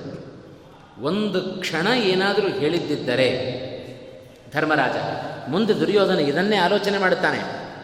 ಧರ್ಮರಾಜನನ್ನ ಮುಂದೆ ಜೂಜಿಗೆ ಇವತ್ತು ಆ ಪ್ರಸಂಗ ಹೇಳಲಿಕ್ಕೆ ಆಗೋದಿಲ್ಲ. ಸಮಯ ಇಲ್ಲ ಆದ್ದರಿಂದ ಕೈ ಬಿಡ್ತಾ ಇದ್ದೇನೆ. ಮುಂದೆ ಜೂಜಿಗೆ ಕರೆಯುವಾಗ ಧರ್ಮರಾಜನನ್ನು ಅನಾಯಾಸವಾಗಿ ಕರೆದು ಬಿಡ್ತಾನೆ ಕರೆದದ್ದು ಮೋಸ ಮಾಡಬೇಕು ಅನ್ನೋ ಉದ್ದೇಶದಿಂದಲೇ ದುರ್ಯೋಧನ ಕರೀತಾನೆ. ಅವನಿಗೆ ಗ್ಯಾರಂಟಿ. ಇಷ್ಟು ಅನ್ಯಾಯ ಮಾಡಿದರೂ ಭೀಮ, ಅರ್ಜುನ ಇವರು ನಮ್ಮ ವಿರುದ್ಧ ತಿರುಗಿ ಬಿದ್ದಿಲ್ಲ. ಅದಕ್ಕೇನು ಕಾರಣ? ಧರ್ಮರಾಜ ತಡೆ ಹಿಡಿದಿದ್ದಾನೆ. ಹಾಗಾಗಿ ಧರ್ಮರಾಜನ ಮಾತು ಅವರಿಗೆ ಶಾಸನ. ಹಾಗಾರ ಹಾಗಾಗಿ ಧರ್ಮರಾಜನ ಮಾತನ್ನ ಮೀರೋದಿಲ್ಲ. ಧರ್ಮರಾಜನಿಗೆ ನನ್ನ ತಂದೆಯ ಮಾತೇ ಶಾಸನ. ಹಾಗಾಗಿ ಧೃತರಾಷ್ಟ್ರನ ಮಾತನ್ನು ಧರ್ಮರಾಜ ಮೀರೋದಿಲ್ಲ. ಧರ್ಮರಾಜನ ಮಾತನ್ನು ಅವನ ತಮ್ಮಂದಿರ ಮೀರೋದಿಲ್ಲ. ಹಾಗಾಗಿ ಏನು ಬೇಕಾದರೂ ನಾನು ನಿನ್ನ ಅನ್ಯಾಯವನ್ನು ಮಾಡಬಹುದು ಅಂತ ಹೇಳಿ ಧರ್ಮರಾಜನನ್ನು ಜೂಜಿಗೆ ಕರೆದವ ಅವ ದುರ್ಯೋಧನ. ಹಾಗಾಗಿ ಭೀಮಾರ್ಜುನರು ಕೌರವರ ವಿರುದ್ಧವಾಗಿ ದಂಗೆ ಏಳದಂತೆ ತಡೆದವರು ಅದೇ ಈ ಧರ್ಮರಾಜ ಅಂತ. ಇಷ್ಟನ್ನು ಹೇಳಿದನಲ್ಲ ಭೀಮಸೇನ. ಹಾಗೆ ಇದೇ ನೋಡ್ರಿ ಧರ್ಮರಾಜನ ಸಂಯಮ. ಧೀರೋದತ್ತ ನಾಯಕನಲ್ಲಿ ಇರಬೇಕಾದ ಉತ್ತಮವಾದ ಲಕ್ಷಣ, ಅದು ಧರ್ಮರಾಜನಲ್ಲಿ ಸ್ಪಷ್ಟವಾಗಿ ಕಾಣ್ತಾ ಇದ್ದೇವೆ ಇದೊಂದು ಪ್ರಸಂಗ ಸಾಕು. ಧರ್ಮರಾಜನನ್ನು ನಾವು ಅರ್ಥ ಮಾಡಿಕೊಳ್ಳಿಕ್ಕೆ. ಆಗ ಭೀಮಸೇನನ ಬಳಿಗೆ ಹೇಳಿದ ಧರ್ಮರಾಜ, ಭೀಮಸೇನ, ಎಲ್ಲ ದುರ್ಯೋಧನನ ಅನ್ಯಾಯವನ್ನು ನನ್ನ ಬಳಿ ಹೇಳಿದೆ. ಕೇಳಿ ಬಹಳ ದುಃಖ ಆಯಿತು. ಇಷ್ಟು ಅನ್ಯಾಯವನ್ನು ಮಾಡಿದ್ದಾನಲ್ಲ ದುರ್ಯೋಧನ ಅಂತ ಬಹಳ ದುಃಖ ಆಯಿತು. ಆದರೆ ಒಳ್ಳೆ ಕೆಲಸ ಹೇಳಿದೆ ನನ್ನ ಬಳಿಯಲ್ಲಿ ಹೇಳಿ. ಈ ಒಂದು ಮಾತನ್ನು ಬೇರೆ ಯಾರ ಬಳಿಯಲ್ಲೂ ಹೇಳಬೇಡ ಅಂತ. ಧರ್ಮರಾಜ ಹೇಳಿದ ಮಾತಿದು, ಯಾಕೆ ಅಂದರೆ ಅಕಸ್ಮಾತ್ ಇದು ಯಾರಾದರೂ ಇನ್ನೊಬ್ಬರ ಕಿವಿಗೆ ಹೋಗಿ, ಅವರಿಂದ ಮತ್ತೊಂದು ಕಿವಿಗೆ ಹೋಗಿ ಏನಾದರೂ ಧೃತರಾಷ್ಟ್ರನಿಗೆ ತಲುಪಿಬಿಟ್ರೆ ಅವ ದುರ್ಯೋಧನಾದಿಗಳನ್ನು ಕರೆದು ಅವರಿಗೆ ಚೀಮಾರಿ ಹಾಕಿ ರಾಜ್ಯದಿಂದ ಹೊರಗೆ ಹಾಕಿಬಿಟ್ರೆ ಎಂಥ ಆಲೋಚನೆ ನೋಡ್ರಿ ಧರ್ಮರಾಜನ ಮನಸ್ಸು. ಇಷ್ಟು ಉದಾತ್ತವಾದ ಮನೋಭಾವನೆ ಯಾವ ವ್ಯಕ್ತಿಯಲ್ಲೂ ನಾವು ಕಾಣಲಿಕ್ಕೆ ಸಾಧ್ಯ ಇಲ್ಲ. ಅಂಥ ಮನೋಭಾವದ ವ್ಯಕ್ತಿ ಅವ ಧರ್ಮರಾಜ. ಅದಕ್ಕೆ ಹೇಳಿದ್ದು, ತಪ್ಪು ನಾವು ಮಾಡಿದರೆ ನಾವು ಕ್ಷಮಿಸ್ತೇವೆ ಅಂತಾದರೆ ಮತ್ತೊಬ್ಬರು ತಪ್ಪನ್ನು ಮಾಡಿದರೆ ಅದನ್ನು ಕ್ಷಮಿಸಬೇಕು. ಈ ಗುಣ ಧರ್ಮರಾಜನಡೆ ನಾವು ವಿಶೇಷವಾಗಿ ಕಾಣ್ತಾ ಇದ್ದೇವೆ. ಈ ಒಂದು ಪ್ರಸಂಗದ ಮೂಲಕ ಧರ್ಮರಾಜ ಹೇಳಿದ, ಏನು ಹೇಳಲಿಕ್ಕೆ ಹೋಗಬೇಡ ಸುಮ್ಮನಿದ್ದು ಬಿಡು ಅಂತಂದ. ಕುಂತಿಗೂ ಧರ್ಮರಾಜ, ಭೀಮಸೇನ ಕಾಣದೇ ಇದ್ದಾಗ ವಿದುರನು ಕುಂತಿಗಿದೆ ಮಾತನ್ನು ಹೇಳಿದ್ನಂತೆ. ಕುಂತಿ ದುರ್ಯೋಧನಾದಿಗಳು ಭೀಮಸೇನನ್ನು ಸಾಯಿಸಬೇಕು ಅಂತ ಪ್ರಯತ್ನ ಪಡ್ತಾ ಇದ್ದಾರೆ. ಆದರೆ ಹೊರಗಡೆ ಎಲ್ಲೂ ಹೇಳಬೇಡ. ಭೀಮಸೇನನನ್ನು ಪ್ರಯತ್ನ ಪಟ್ಟ ಹಾಗೆ ಅವನಿಗೇನು ಆಗೋದಿಲ್ಲ, ಅಷ್ಟು ಖಾತ್ರಿ ನನಗಿದೆ. ಭೀಮಸೇನನ ಯಾರೂ ಮುಟ್ಲಿಕ್ಕೆ ಸಾಧ್ಯ ಇಲ್ಲ. ಅವನಿಗೆ ಮರಣ ಇಲ್ಲ. ಆ ಧೈರ್ಯ ನಿನಗೂ ಇರಲಿ, ನನಗೂ ಇದೆ. ಆದರೆ ಇದೇನಾದರೂ ಹೊರಗಡೆ ವಿಷಯ ಹೋಯಿತು ಅಂತಾದರೆ ಉಳಿದವರನ್ನು ಸಾಯಿಸುವ ಪ್ರಯತ್ನ ಮಾಡಬಹುದು. ಸುಮ್ಮನಿರು ಅಂತಂದ ಬಿದ್ರ. ಹಾಗಾಗಿ ದುರ್ಯೋಧನ ಮಾಡಿದ ಅನ್ಯಾಯ ಯಾರಿಗೂ ಗೊತ್ತಾಗಲಿಲ್ಲ. ಅದಕ್ಕೆ ಹೇಳೋದು, ದುರ್ಯೋ ದುಷ್ಟರು ದುಷ್ಟತನವನ್ನು ತೋರಿಸಿದರೆ ಕೂಡಲೇ ಹೊರಗೆ ಹಾಕಿಬಿಡಬೇಕಂತ. ಆದರೆ ಧರ್ಮರಾಜನ ನೀತಿಗೆ ನಮಗೆ ಅರ್ಥ ಆಗೋದಿಲ್ಲ. ಒಮ್ಮೆ ಅವರು ದುಷ್ಟತನ ತೋರಿಸಿದಾಗ ನಾವು ಹೊರಗೆ ಹಾಕಲಿಲ್ಲ ಅಂತಾದರೆ, ಓಹೋ, ಆ ದುಷ್ಟರಿಗೆ ಅಭ್ಯಾಸ ಆಗಿಬಿಡುತ್ತೆ. ನಾನು ಏನು ಮಾಡಿದ್ರು? ಇವ ಯಾರ ಬಳಿಯಲ್ಲೂ ಹೇಳೋದಿಲ್ಲ. ಹಾಗಾದರೆ ನಾನು ಏನು ಬೇಕಾದರೂ ಮಾಡಬಹುದು ಅಂತ ಮತ್ತೆ ಮತ್ತೆ ಪ್ರಯತ್ನ ಪಡ್ತಾ ಇರ್ತಾರೆ. ಇದು ಸಹಜ ಅಲ್ವ ಲೋಕದಲ್ಲಿ? ಇದನ್ನು ಕ್ಷಮಿಸೋದು ಹೇಗೆ? ಒಂದು ಬಾರಿ ದುರ್ಯೋಧನ ಸಾಯಿಸಲಿಕ್ಕೆ ಪ್ರಯತ್ನ ಪಟ್ಟಿದ್ದಾನೆ ಅಂತ ಹೇಳಿದರೆ ಮತ್ತೊಮ್ಮೆ ಯಾಕೆ ಪ್ರಯತ್ನ ಪಡೋದಿಲ್ಲ ಪ್ರಯತ್ನವನ್ನು ಪಟ್ಟೇ ಬಿಡ್ತಾನೆ ಹಾಗಾದರೆ ಸುಮ್ಮನಿರು ಅಂತ ಧರ್ಮರಾಜ ಹೇಳಿದ, ಇದು ಎಷ್ಟರ ಮಟ್ಟಿಗೆ ಸರಿ? ಹೀಗೆ ಹೇಳಬಹುದೇ ಧರ್ಮರಾಜ? ಇದು ನಾವು ನಮ್ಮ ಮೂಗಿನ ನೇರಕ್ಕೆ ನಾವು ಆಲೋಚನೆ ಮಾಡಿದರೆ ಇದು ತಪ್ಪು. ಧರ್ಮರಾಜನ ನಡೆ ಇದು ತಪ್ಪು. ಧರ್ಮರಾಜನ ಸ್ಥಾನದಲ್ಲಿ ನಿಂತು ನೋಡಿದರೆ ತುಂಬ ದೊಡ್ಡ ಗುಣ ಧರ್ಮರಾಜನದ್ದು. ಯಾವ ಸ್ಥಾನದಲ್ಲಿ ನಿಂತಿದ್ದಾನೆ ಧರ್ಮರಾಜ? ಅದನ್ನು ಆಲೋಚನೆ ಮಾಡೋಣ. ಇವತ್ತು ದುರ್ಯೋಧನಾದಿಗಳು ತಪ್ಪನ್ನು ಮಾಡುತ್ತಾ ಇದ್ದಾರೆ. ತಪ್ಪನ್ನು ಮಾಡಿದರೆ ಅವರಿಗೆ ತಿಳಿ ಹೇಳಲಿಕ್ಕೆ ಅವರಪ್ಪ ಧೃತರಾಷ್ಟ್ರ ಇದ್ದಾನೆ ನಾವೇನಾದರೂ ತಪ್ಪು ಮಾಡಿದರೆ ನಮಗೆ ತಿಳಿ ಹೇಳಲಿಕ್ಕೆ ನಮಗೆ ಅಪ್ಪ ಇಲ್ಲ. ಹಾಗಾಗಿ ಧರ್ಮರಾಜ ಇವತ್ತು ಯಾವ ಸ್ಥಾನದಲ್ಲಿ ನಿಂತಿದ್ದಾನೆ? ಇಡೀ ತನ್ನ ಎಲ್ಲ ತಮ್ಮಂದಿರಿಗೆ ತಂದೆಯ ಸ್ಥಾನದಲ್ಲಿ ನಿಂತು ತನ್ನ ಮಕ್ಕಳನ್ನು, ತನ್ನ ತಮ್ಮಂದಿರನ್ನು ಜೋಪಾನ ಮಾಡುತ್ತಾ ಇದ್ದಾನೆ ಜ್ಯೇಷ್ಠ ಭ್ರಾತ ಪಿತೃಸಮಃ ಅಂತ ಹೇಳುತ್ತಾರೆ ಹಿರಿಯ ಅಣ್ಣ ಅವ ತಂದೆಗೆ ಸಮಾನ. ಅದರಂತೆ ನಡೆದುಕೊಳ್ತಾ ಇದ್ದಾನೆ. ಒಂದು ವೇಳೆ ಏನಾದರೂ ಪಾಂಡು ಬದುಕಿದ್ದ ಅಂತಾಗಿದ್ದರೆ, ನಿಜವಾಗಲೂ ಧರ್ಮರಾಜನು ಭೀಮಾರ್ಜುನರಂತೆ ಬಲವನ್ನು ಪ್ರದರ್ಶನ ಮಾಡ್ತಾ ಇದ್ನೋ ಏನೋ. ಆದರೆ ಪಾಂಡು ಬದುಕಿಲ್ಲ ಆದ್ದರಿಂದ ಪಾಂಡುವಿನ ಸ್ಥಾನವನ್ನು ಇವ ತುಂಬಬೇಕು. ಹಾಗಾಗಿ ಏನು ಮಾಡ್ತಾ ಇದ್ದಾನೆ ಧರ್ಮರಾಜ? ಉತ್ತಮವಾದ ಶಾಂತಿ ಕ್ಷಮೆಗಳ ಮೂಲಕ ತನ್ನ ತಮ್ಮಂದಿರನ್ನು ಜೋಪಾನ ಮಾಡಿಕೊಡುತ್ತಾ ಇದ್ದಾನೆ. ಇದು ಧರ್ಮರಾಜನ ಗುಣ. ಮೇಲ್ನೋಟಕ್ಕೆ ನೋಡಿದ್ದನ್ನೇ ನಾವು ತೆಗೆದುಕೊಳ್ಳದೆ ಸ್ವಲ್ಪ ಒಳಗಿಳಿದು ನೋಡಿದರೆ ಧರ್ಮರಜನ ಧರ್ಮಜನ ವ್ಯಕ್ತಿತ್ವ, ಧರ್ಮರಾಜನ ವ್ಯಕ್ತಿತ್ವ ಎಷ್ಟು, ಆ, ಉದಾತ್ತವಾದ ಮನೋಭಾವಗಳನ್ನು ಧರ್ಮರಾಜ ಹೊಂದಿದ್ದ ಅನ್ನೋದನ್ನು ನಾವು ಅರ್ಥ ಮಾಡಿಕೊಳ್ಳಿಕ್ಕೆ ಸಾಧ್ಯ. ಧರ್ಮರಾಜ ತಾನು ಎಂದೂ ಕಪಟವನ್ನು ತೋರಿಸಿದವನಲ್ಲ. ಎಂದೂ ಸುಳ್ಳನ್ನು ಆಡಿದವನಲ್ಲ. ಅವನ ಭಾವನೆ ಹೇಗೆ ಅಂದರೆ, ನಾನು ಹೇಗೋ ಹಾಗೆಯೇ ಉಳಿದವರು ಅಂತ ಕೆಲವರಲ್ಲಿ ಹೇಳೋದುಂಟು ಅವರನ್ನು ಹಾ, ಏನೇ ಬೆಳ್ಳಗಿದ್ದದ್ದೆಲ್ಲ ಹಾಲು ಅಂತ ತಳ್ಕೊಂಡ್ಬಿಡ್ತಾರೆ ರೀ ನಾವು ಸಹಜವಾಗಿ ಹೇಳಿಬಿಡ್ತೇವೆ, ಅಂಥ ಸ್ವಭಾವದವನೇ ಧರ್ಮರಾಜ. ತನ್ನಂತೆ ಎಲ್ಲರೂ, ನಾನು ಹೇಗಿದ್ದೇನೆ? ಎಂದು ವಿನಾಕಾರಣ ನಾನು ಮತ್ತೊಬ್ಬರನ್ನು ದ್ವೇಷ ಮಾಡೋದಿಲ್ಲ, ಕಪಟವನ್ನು ತೋರಿಸೋದಿಲ್ಲ. ಅತ್ಯಂತ ಸೌಮ್ಯತೆಯ ಸರಳದ ವ್ಯಕ್ತಿ ನಾನಾಗಿದ್ದೇನೆ, ಹಾಗೆ ಎಲ್ಲರೂ ಅಂತ ಹಾಗೆ ನನ್ನ ತಮ್ಮನಾದ ಭೀಮಸೇನ, ಅವ ಯಾರಿಗೂ ದ್ರೋಹವನ್ನು ಮಾಡೋದಿಲ್ಲ ಅಂತಾದರೆ ದುರ್ಯಾದ ದುರ್ಯೋಧನಾದಿಗಳು ಇವನಿಗೆ ಹೇಗೆ ದ್ರೋಹ ಬಗೀತಾರೆ ಅಕಸ್ಮಾತ್ ದ್ರೋಹ ಬಗೆದಿದ್ದಾನೆ ಅಂತಾದರೂ ದುರ್ಯೋಧನ ತಿಳಿಸಿ ಬುದ್ಧಿಯನ್ನು ಹೇಳ್ತಾನೆ ಹೇಳಿ ಬಿಡ್ರಿ ಅಂತ ಸುಮ್ಮನಾದ. ವಾಸ್ತವಿಕವಾಗಿ ರಾಜನೀತಿ ಇದನ್ನು ಒಪ್ಪೋದಿಲ್ಲ. ಊಹೆ, ತರ್ಕ ಇವುಗಳನ್ನೆಲ್ಲ ಒಪ್ಪೋದಿಲ್ಲ. ಏನಿದ್ರೂ ತಂತ್ರಕ್ಕೆ ಪ್ರತಿಯಾಗಿ ತಂತ್ರವನ್ನು ಬಳಸಬೇಕು. ಆದರೆ ರಾಜ ಹೌದು ಧರ್ಮರಾಜ, ಆದರೆ ರಾಜ ತಾಂತ್ರಿಕತೆ ಅವನಿಗೆ ಗೊತ್ತಿಲ್ಲ. ಯಾರಿಗೆ ರಾಜತಂತ್ರ ಚೆನ್ನಾಗಿ ಗೊತ್ತಿದೆಯೋ ಅವರು ಚೆನ್ನಾಗಿ ಬೆಳೀತಾರೆ. ದುರಿ ಧರ್ಮರಾಜ ಕಷ್ಟವನ್ನು ಅನುಭವಿಸಿದ ಯಾಕೆ ಅಂದರೆ ರಾಜತಂತ್ರ ಧರ್ಮರಾಜನಿಗೆ ಗೊತ್ತಿಲ್ಲ ಅಂತ. ಆದರೆ ಭೀಮಸೇ ಧರ್ಮರಾಜ ವಿಚಿತ್ರವಾದ ಒಂದು ಪ್ರಸಂಗ ಅವನ ಜೀವನದಲ್ಲಿ ನಾವು ಕಾಣುತ್ತೇವೆ. ಇಷ್ಟ ಸುಮ್ಮನಾಗಲಿಲ್ಲ ಧರ್ಮರಾಜ. ತನ್ನ ತಮ್ಮಂದಿರನ್ನ ಸುಮ್ಮನೆ ಕೂಡಿಸಿದ, ಓ, ತನ್ನ ತಮ್ಮಂದಿರ ಬಗ್ಗೆ ಕಾಳಜಿ ಇಲ್ಲ, ಧೃತರಾಷ್ಟ್ರನ ಪ್ರೀತಿ ಅವನಿಗೆ ಜಾಸ್ತಿ ಆಯಿತೇನೋ ಅಂತ ನಾವು ಭಾವಿಸಬಹುದು. ಆದರೆ ಸುಮ್ಮನೆ ಕೂಡಲಿಲ್ಲ ಧರ್ಮರಾಜ, ತನ್ನ ತಮ್ಮಂದಿರ ಬಗ್ಗೆ ವಿಶೇಷವಾದ ಕಾಳಜಿ ಇದೆ, ತನ್ನ ಬಗ್ಗೆಯೂ ಇದೆ. ವಿದುರನ ಮೂಲಕ, ಯುಯುತ್ಸುವಿನ ಮೂಲಕ ದುರ್ಯೋಧನಾದೇವಿನ ಮಾಡುವ ಎಲ್ಲ ಅನ್ಯಾಯ ಅಪಚಾರಗಳನ್ನು ತಾನು ತಿಳಿದು ಅದಕ್ಕನುಗುಣವಾಗಿ ನಡೆದುಕೊಳ್ತಾ ಇದ್ದ ಅಂತ ಅಷ್ಟೇ ಮಾಡಲಿಲ್ಲ. ತನ್ನ ತಮ್ಮಂದಿರನ್ನ ಭೀಮ ಅರ್ಜುನ ಸಹದೇವ ಇವರನ್ನೆಲ್ಲ ಮಥುರೆಗೆ ಕೊಟ್ಟು ಕಳಿಸಿದ.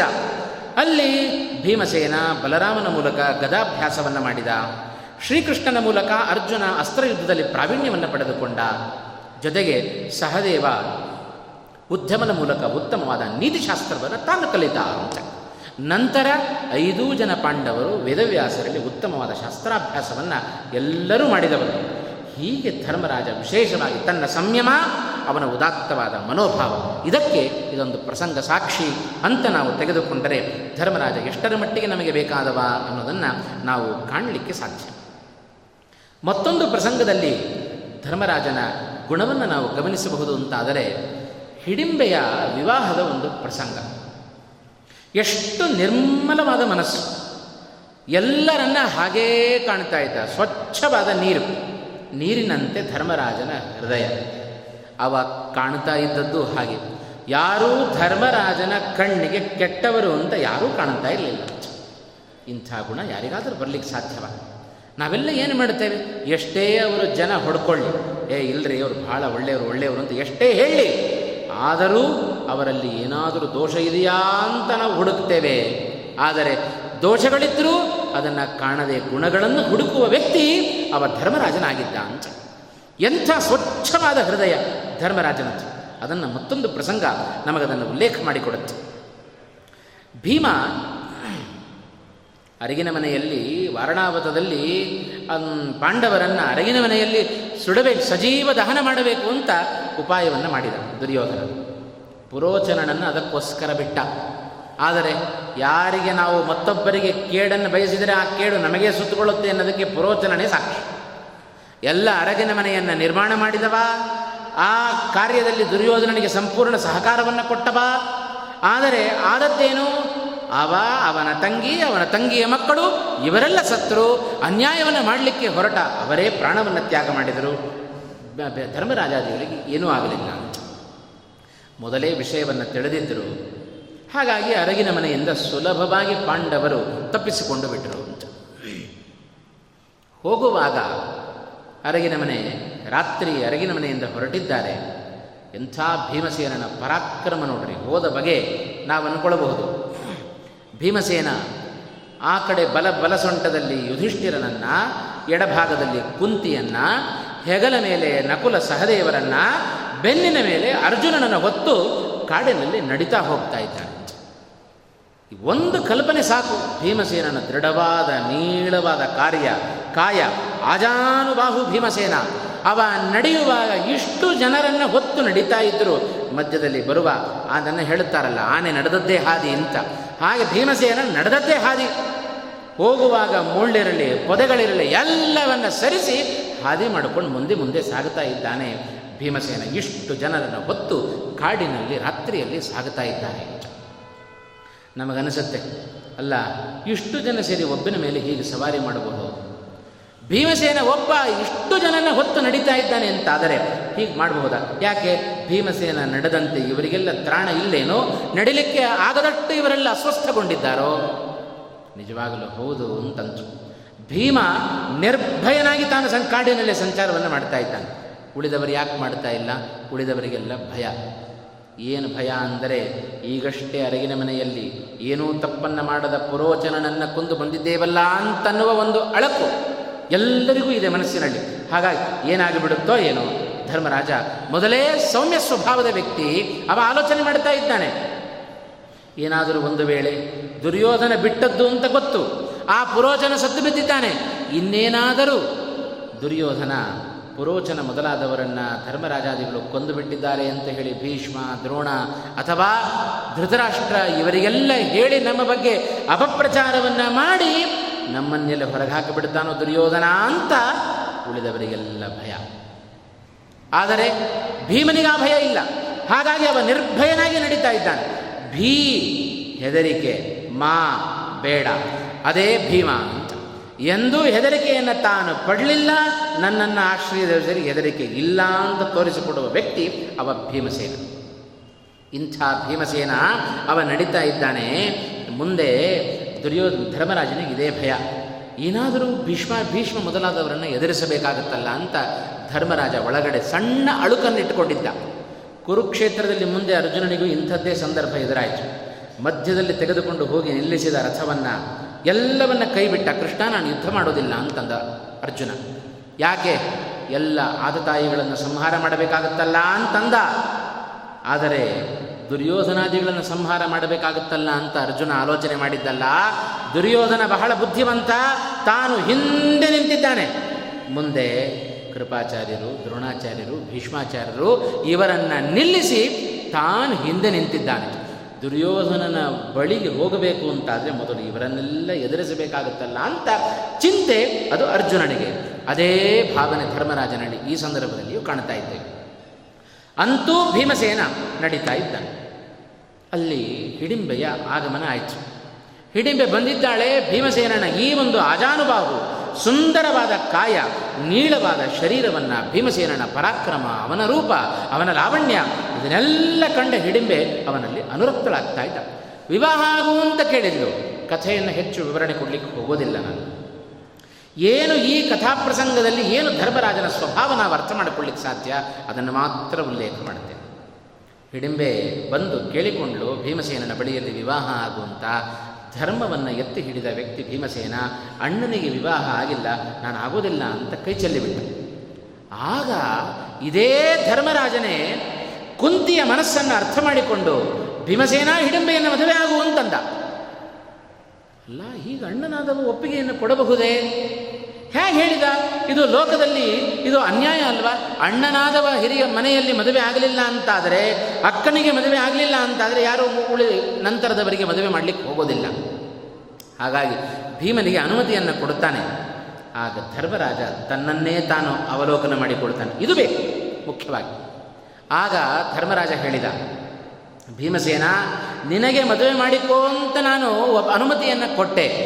ಯಾಕೆ ಅನುಮತಿಯನ್ನು ಕೊಟ್ಟೆ ಅಂದರೆ ನನ್ನ ಅಂತಃಕರಣ ಇದೆಯಲ್ಲ, ಅದು ನಿರ್ಮಲವಾದ ಅಂತಃಕರಣ. ಆ ನಿರ್ಮಲವಾದ ಅಂತಃಕರಣಕ್ಕೆ ಭೀಮಸೇನ ಹಿಡಿಂಬೆಯನ್ನು ವಿವಾಹ ಆಗೋದು ಅದು ತಪ್ಪಲ್ಲ ಅಂತ ಬಂದಿದೆ ಅಂದರೆ ಅದು ಶಾಸ್ತ್ರಕ್ಕೆ ಅನುಗುಣವಾಗಿದೆ, ಅದು ಭಗವಂತನಿಗೆ ಪ್ರಿಯವಾಗಿದೆ ಅಂತ ಅರ್ಥ. ಹಾಗಾಗಿ ಭೀಮಸೇನ ಮದುವೆಯಾಗುವಂಥ ಆ ಭೀಮಸೇನನಿಗೆ ನಂಬಿಕೆಯನ್ನು ಕೊಟ್ಟ. ಧರ್ಮರಾಜ ತನ್ನ ನಿರ್ಮಲವಾದ ಅಂತಃಕರಣವನ್ನು ನಂಬಿ ನಡೆಯುವವ. ಅವನ ಮನಸ್ಸು ಅದನ್ನು ಬಯಸಿದೆ ಅಂತ ಹೇಳಿದರೆ ಅದು ತಪ್ಪಾಗಲಿಕ್ಕೆ ಸಾಧ್ಯ ಇಲ್ಲ ಅಂತ ಅದನ್ನು ಕಂಡುಕೊಂಡವ ಧರ್ಮರಾಜನಾದ್ದರಿಂದ. ಅದು ಹಾಗೆ ನಡೆದ. ಮುಂದೆ ಇಂಥದ್ದು ಇಂಥದ್ದೇ ಒಂದು ಪ್ರಸಂಗ ಬಂತು. ದ್ರೌಪದಿಯನ್ನು ವಿವಾಹ ಆಗಿ ಬಂದಿದ್ದಾರೆ. ಏನು ಮಾಡಬೇಕು? ಐದು ಜನ ಹಂಚಿಕೊಳ್ಳ್ರಿ ಅಂತಂದು ಬಿಟ್ಲು ಏನು ಮಾಡಬೇಕು? ಆಗಲೂ ತನ್ನ ಅಂತಃಕರಣಕ್ಕನುಗುಣವಾಗಿ ನಡೆದ ವ್ಯಕ್ತಿ, ತನ್ನ ಸಾಕ್ಷಿಗನುಗುಣವಾಗಿ ನಡೆದ ವ್ಯಕ್ತಿ, ಅವ ದುರಿ ಧರ್ಮರಾಜ ಇಂಥದ್ದೇ ಪ್ರಸಂಗಗಳು ನಮಗೆ ಜೀವನದಲ್ಲಿ ಬೇಕಾದಷ್ಟು ಬರ್ತಾ ಇರ್ತವೆ ಏನೋ ಧರ್ಮ ಕರ್ಮಗಳನ್ನು ಮಾಡಲಿಕ್ಕೆ ಹೊರಟಿರ್ತೇವೆ ಅಕ್ಕಪಕ್ಕದವರಲ್ಲ ನಮ್ಮನೆಯವರೇ ಅದಕ್ಕೆ ವಿರೋಧ ಮಾಡುತ್ತಾ ಇರ್ತಾರೆ. ಏನು ಮಾಡಬೇಕು? ಅದಕ್ಕೆ ವಿರೋಧ ಮಾಡ್ತಾ ಇದ್ದಾರೆ, ಕರ್ಮವನ್ನು ಮಾಡಲಿಕ್ಕೂ ಇಲ್ಲ, ಬಿಡಲಿಕ್ಕೂ ಇಲ್ಲ. ಮಾಡಿದರೆ ಮನೆಯವರ ಹಿಂಸೆ ಮಾಡದೇ ಇದ್ದರೆ ಮಾನಸಿಕವಾದ ಆಘಾತ. ಆಗೇನು ಮಾಡಬೇಕು?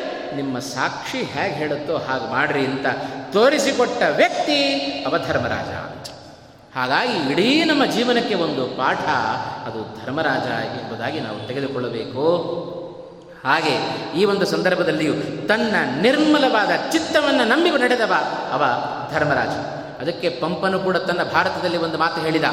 ಪಂಪ ಭಾರತದಲ್ಲಿ ಬರುವ ಒಂದು ಮಾತು ಧರ್ಮದೋಳ್ ನಿರ್ಮಲ ಚಿತ್ತಂ ಧರ್ಮಪುತ್ರಂ ಮಿಗಿಲ್ಲಂತಂದ ಪಂಪ.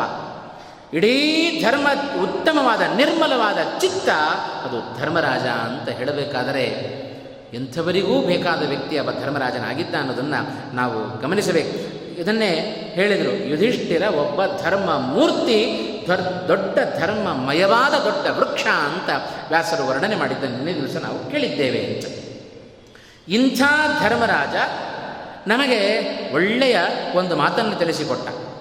ನಮಗೆ ಪ್ರಶ್ನೆ ಮಾಡಿದರೆ ಧರ್ಮ ಯಾವುದು, ಅಧರ್ಮ ಯಾವುದು ಅಂತ ಪ್ರಶ್ನೆ ಮಾಡಿದರೆ ನಾವೇನಂತ ಉತ್ತರ ಕೊಡ್ತೇವೆ?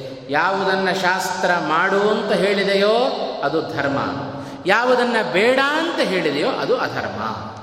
ಸಹಜವಾಗಿ ನಾವು ಧರ್ಮಾಧರ್ಮಗಳ ಬಗ್ಗೆ ವಿಶ್ಲೇಷಣೆಯನ್ನು ಕೊಟ್ಟು ಬಿಡ್ತೇವೆ ಇದೇ ಧರ್ಮರಾಜ ಧರ್ಮದ ಬಗ್ಗೆ ಮತ್ತೊಂದು ವ್ಯಾಖ್ಯೆಯನ್ನು ವ್ಯಾಖ್ಯಾನವನ್ನು ತಾನು ಮಾಡಿದ. ಧರ್ಮರಾಜನ ಮೂಲಕ ಧರ್ಮ ಅಂದರೆ ಯಾವುದು ಗೊತ್ತಾ? ಅದನ್ನು ಮಹಾಭಾರತ ನಮಗೆ ಮುಂದಿಡ್ತಾ ಇದೆ. ಧರ್ಮಸ್ಯ ಚಿತ್ರರೂಪತ್ವಾದು ಯೋ ಯೋ ದೇವ ಮನೋಗತಃ. ಸ ಏವ ಧರ್ಮ ವಿಜ್ಞೇಯ ನಹ್ಯೇತೆ ಲೋಕಸಂಹಿತಾ.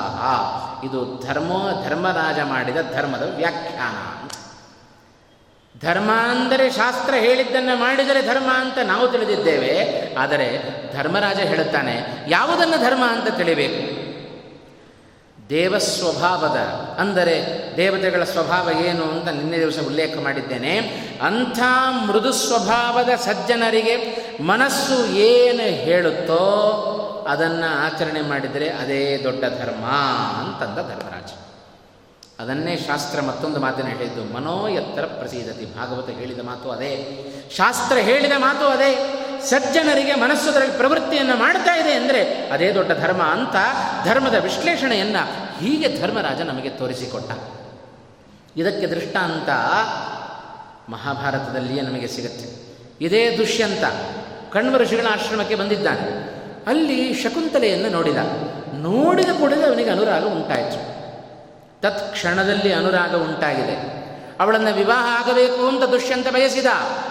ಮರುಕ್ಷಣದಲ್ಲಿ ದುಷ್ಯಂತ ಹೀಗೆ ಧರ್ಮರಾಜನ ಬಗ್ಗೆ ಆಲೋಚನೆ ಮಾಡಿದ. ಅಲ್ಲ, ಇವಳು ನೋಡಿದರೆ ಕಣ್ವರ ಆಶ್ರಮದಲ್ಲಿದ್ದಾಳೆ.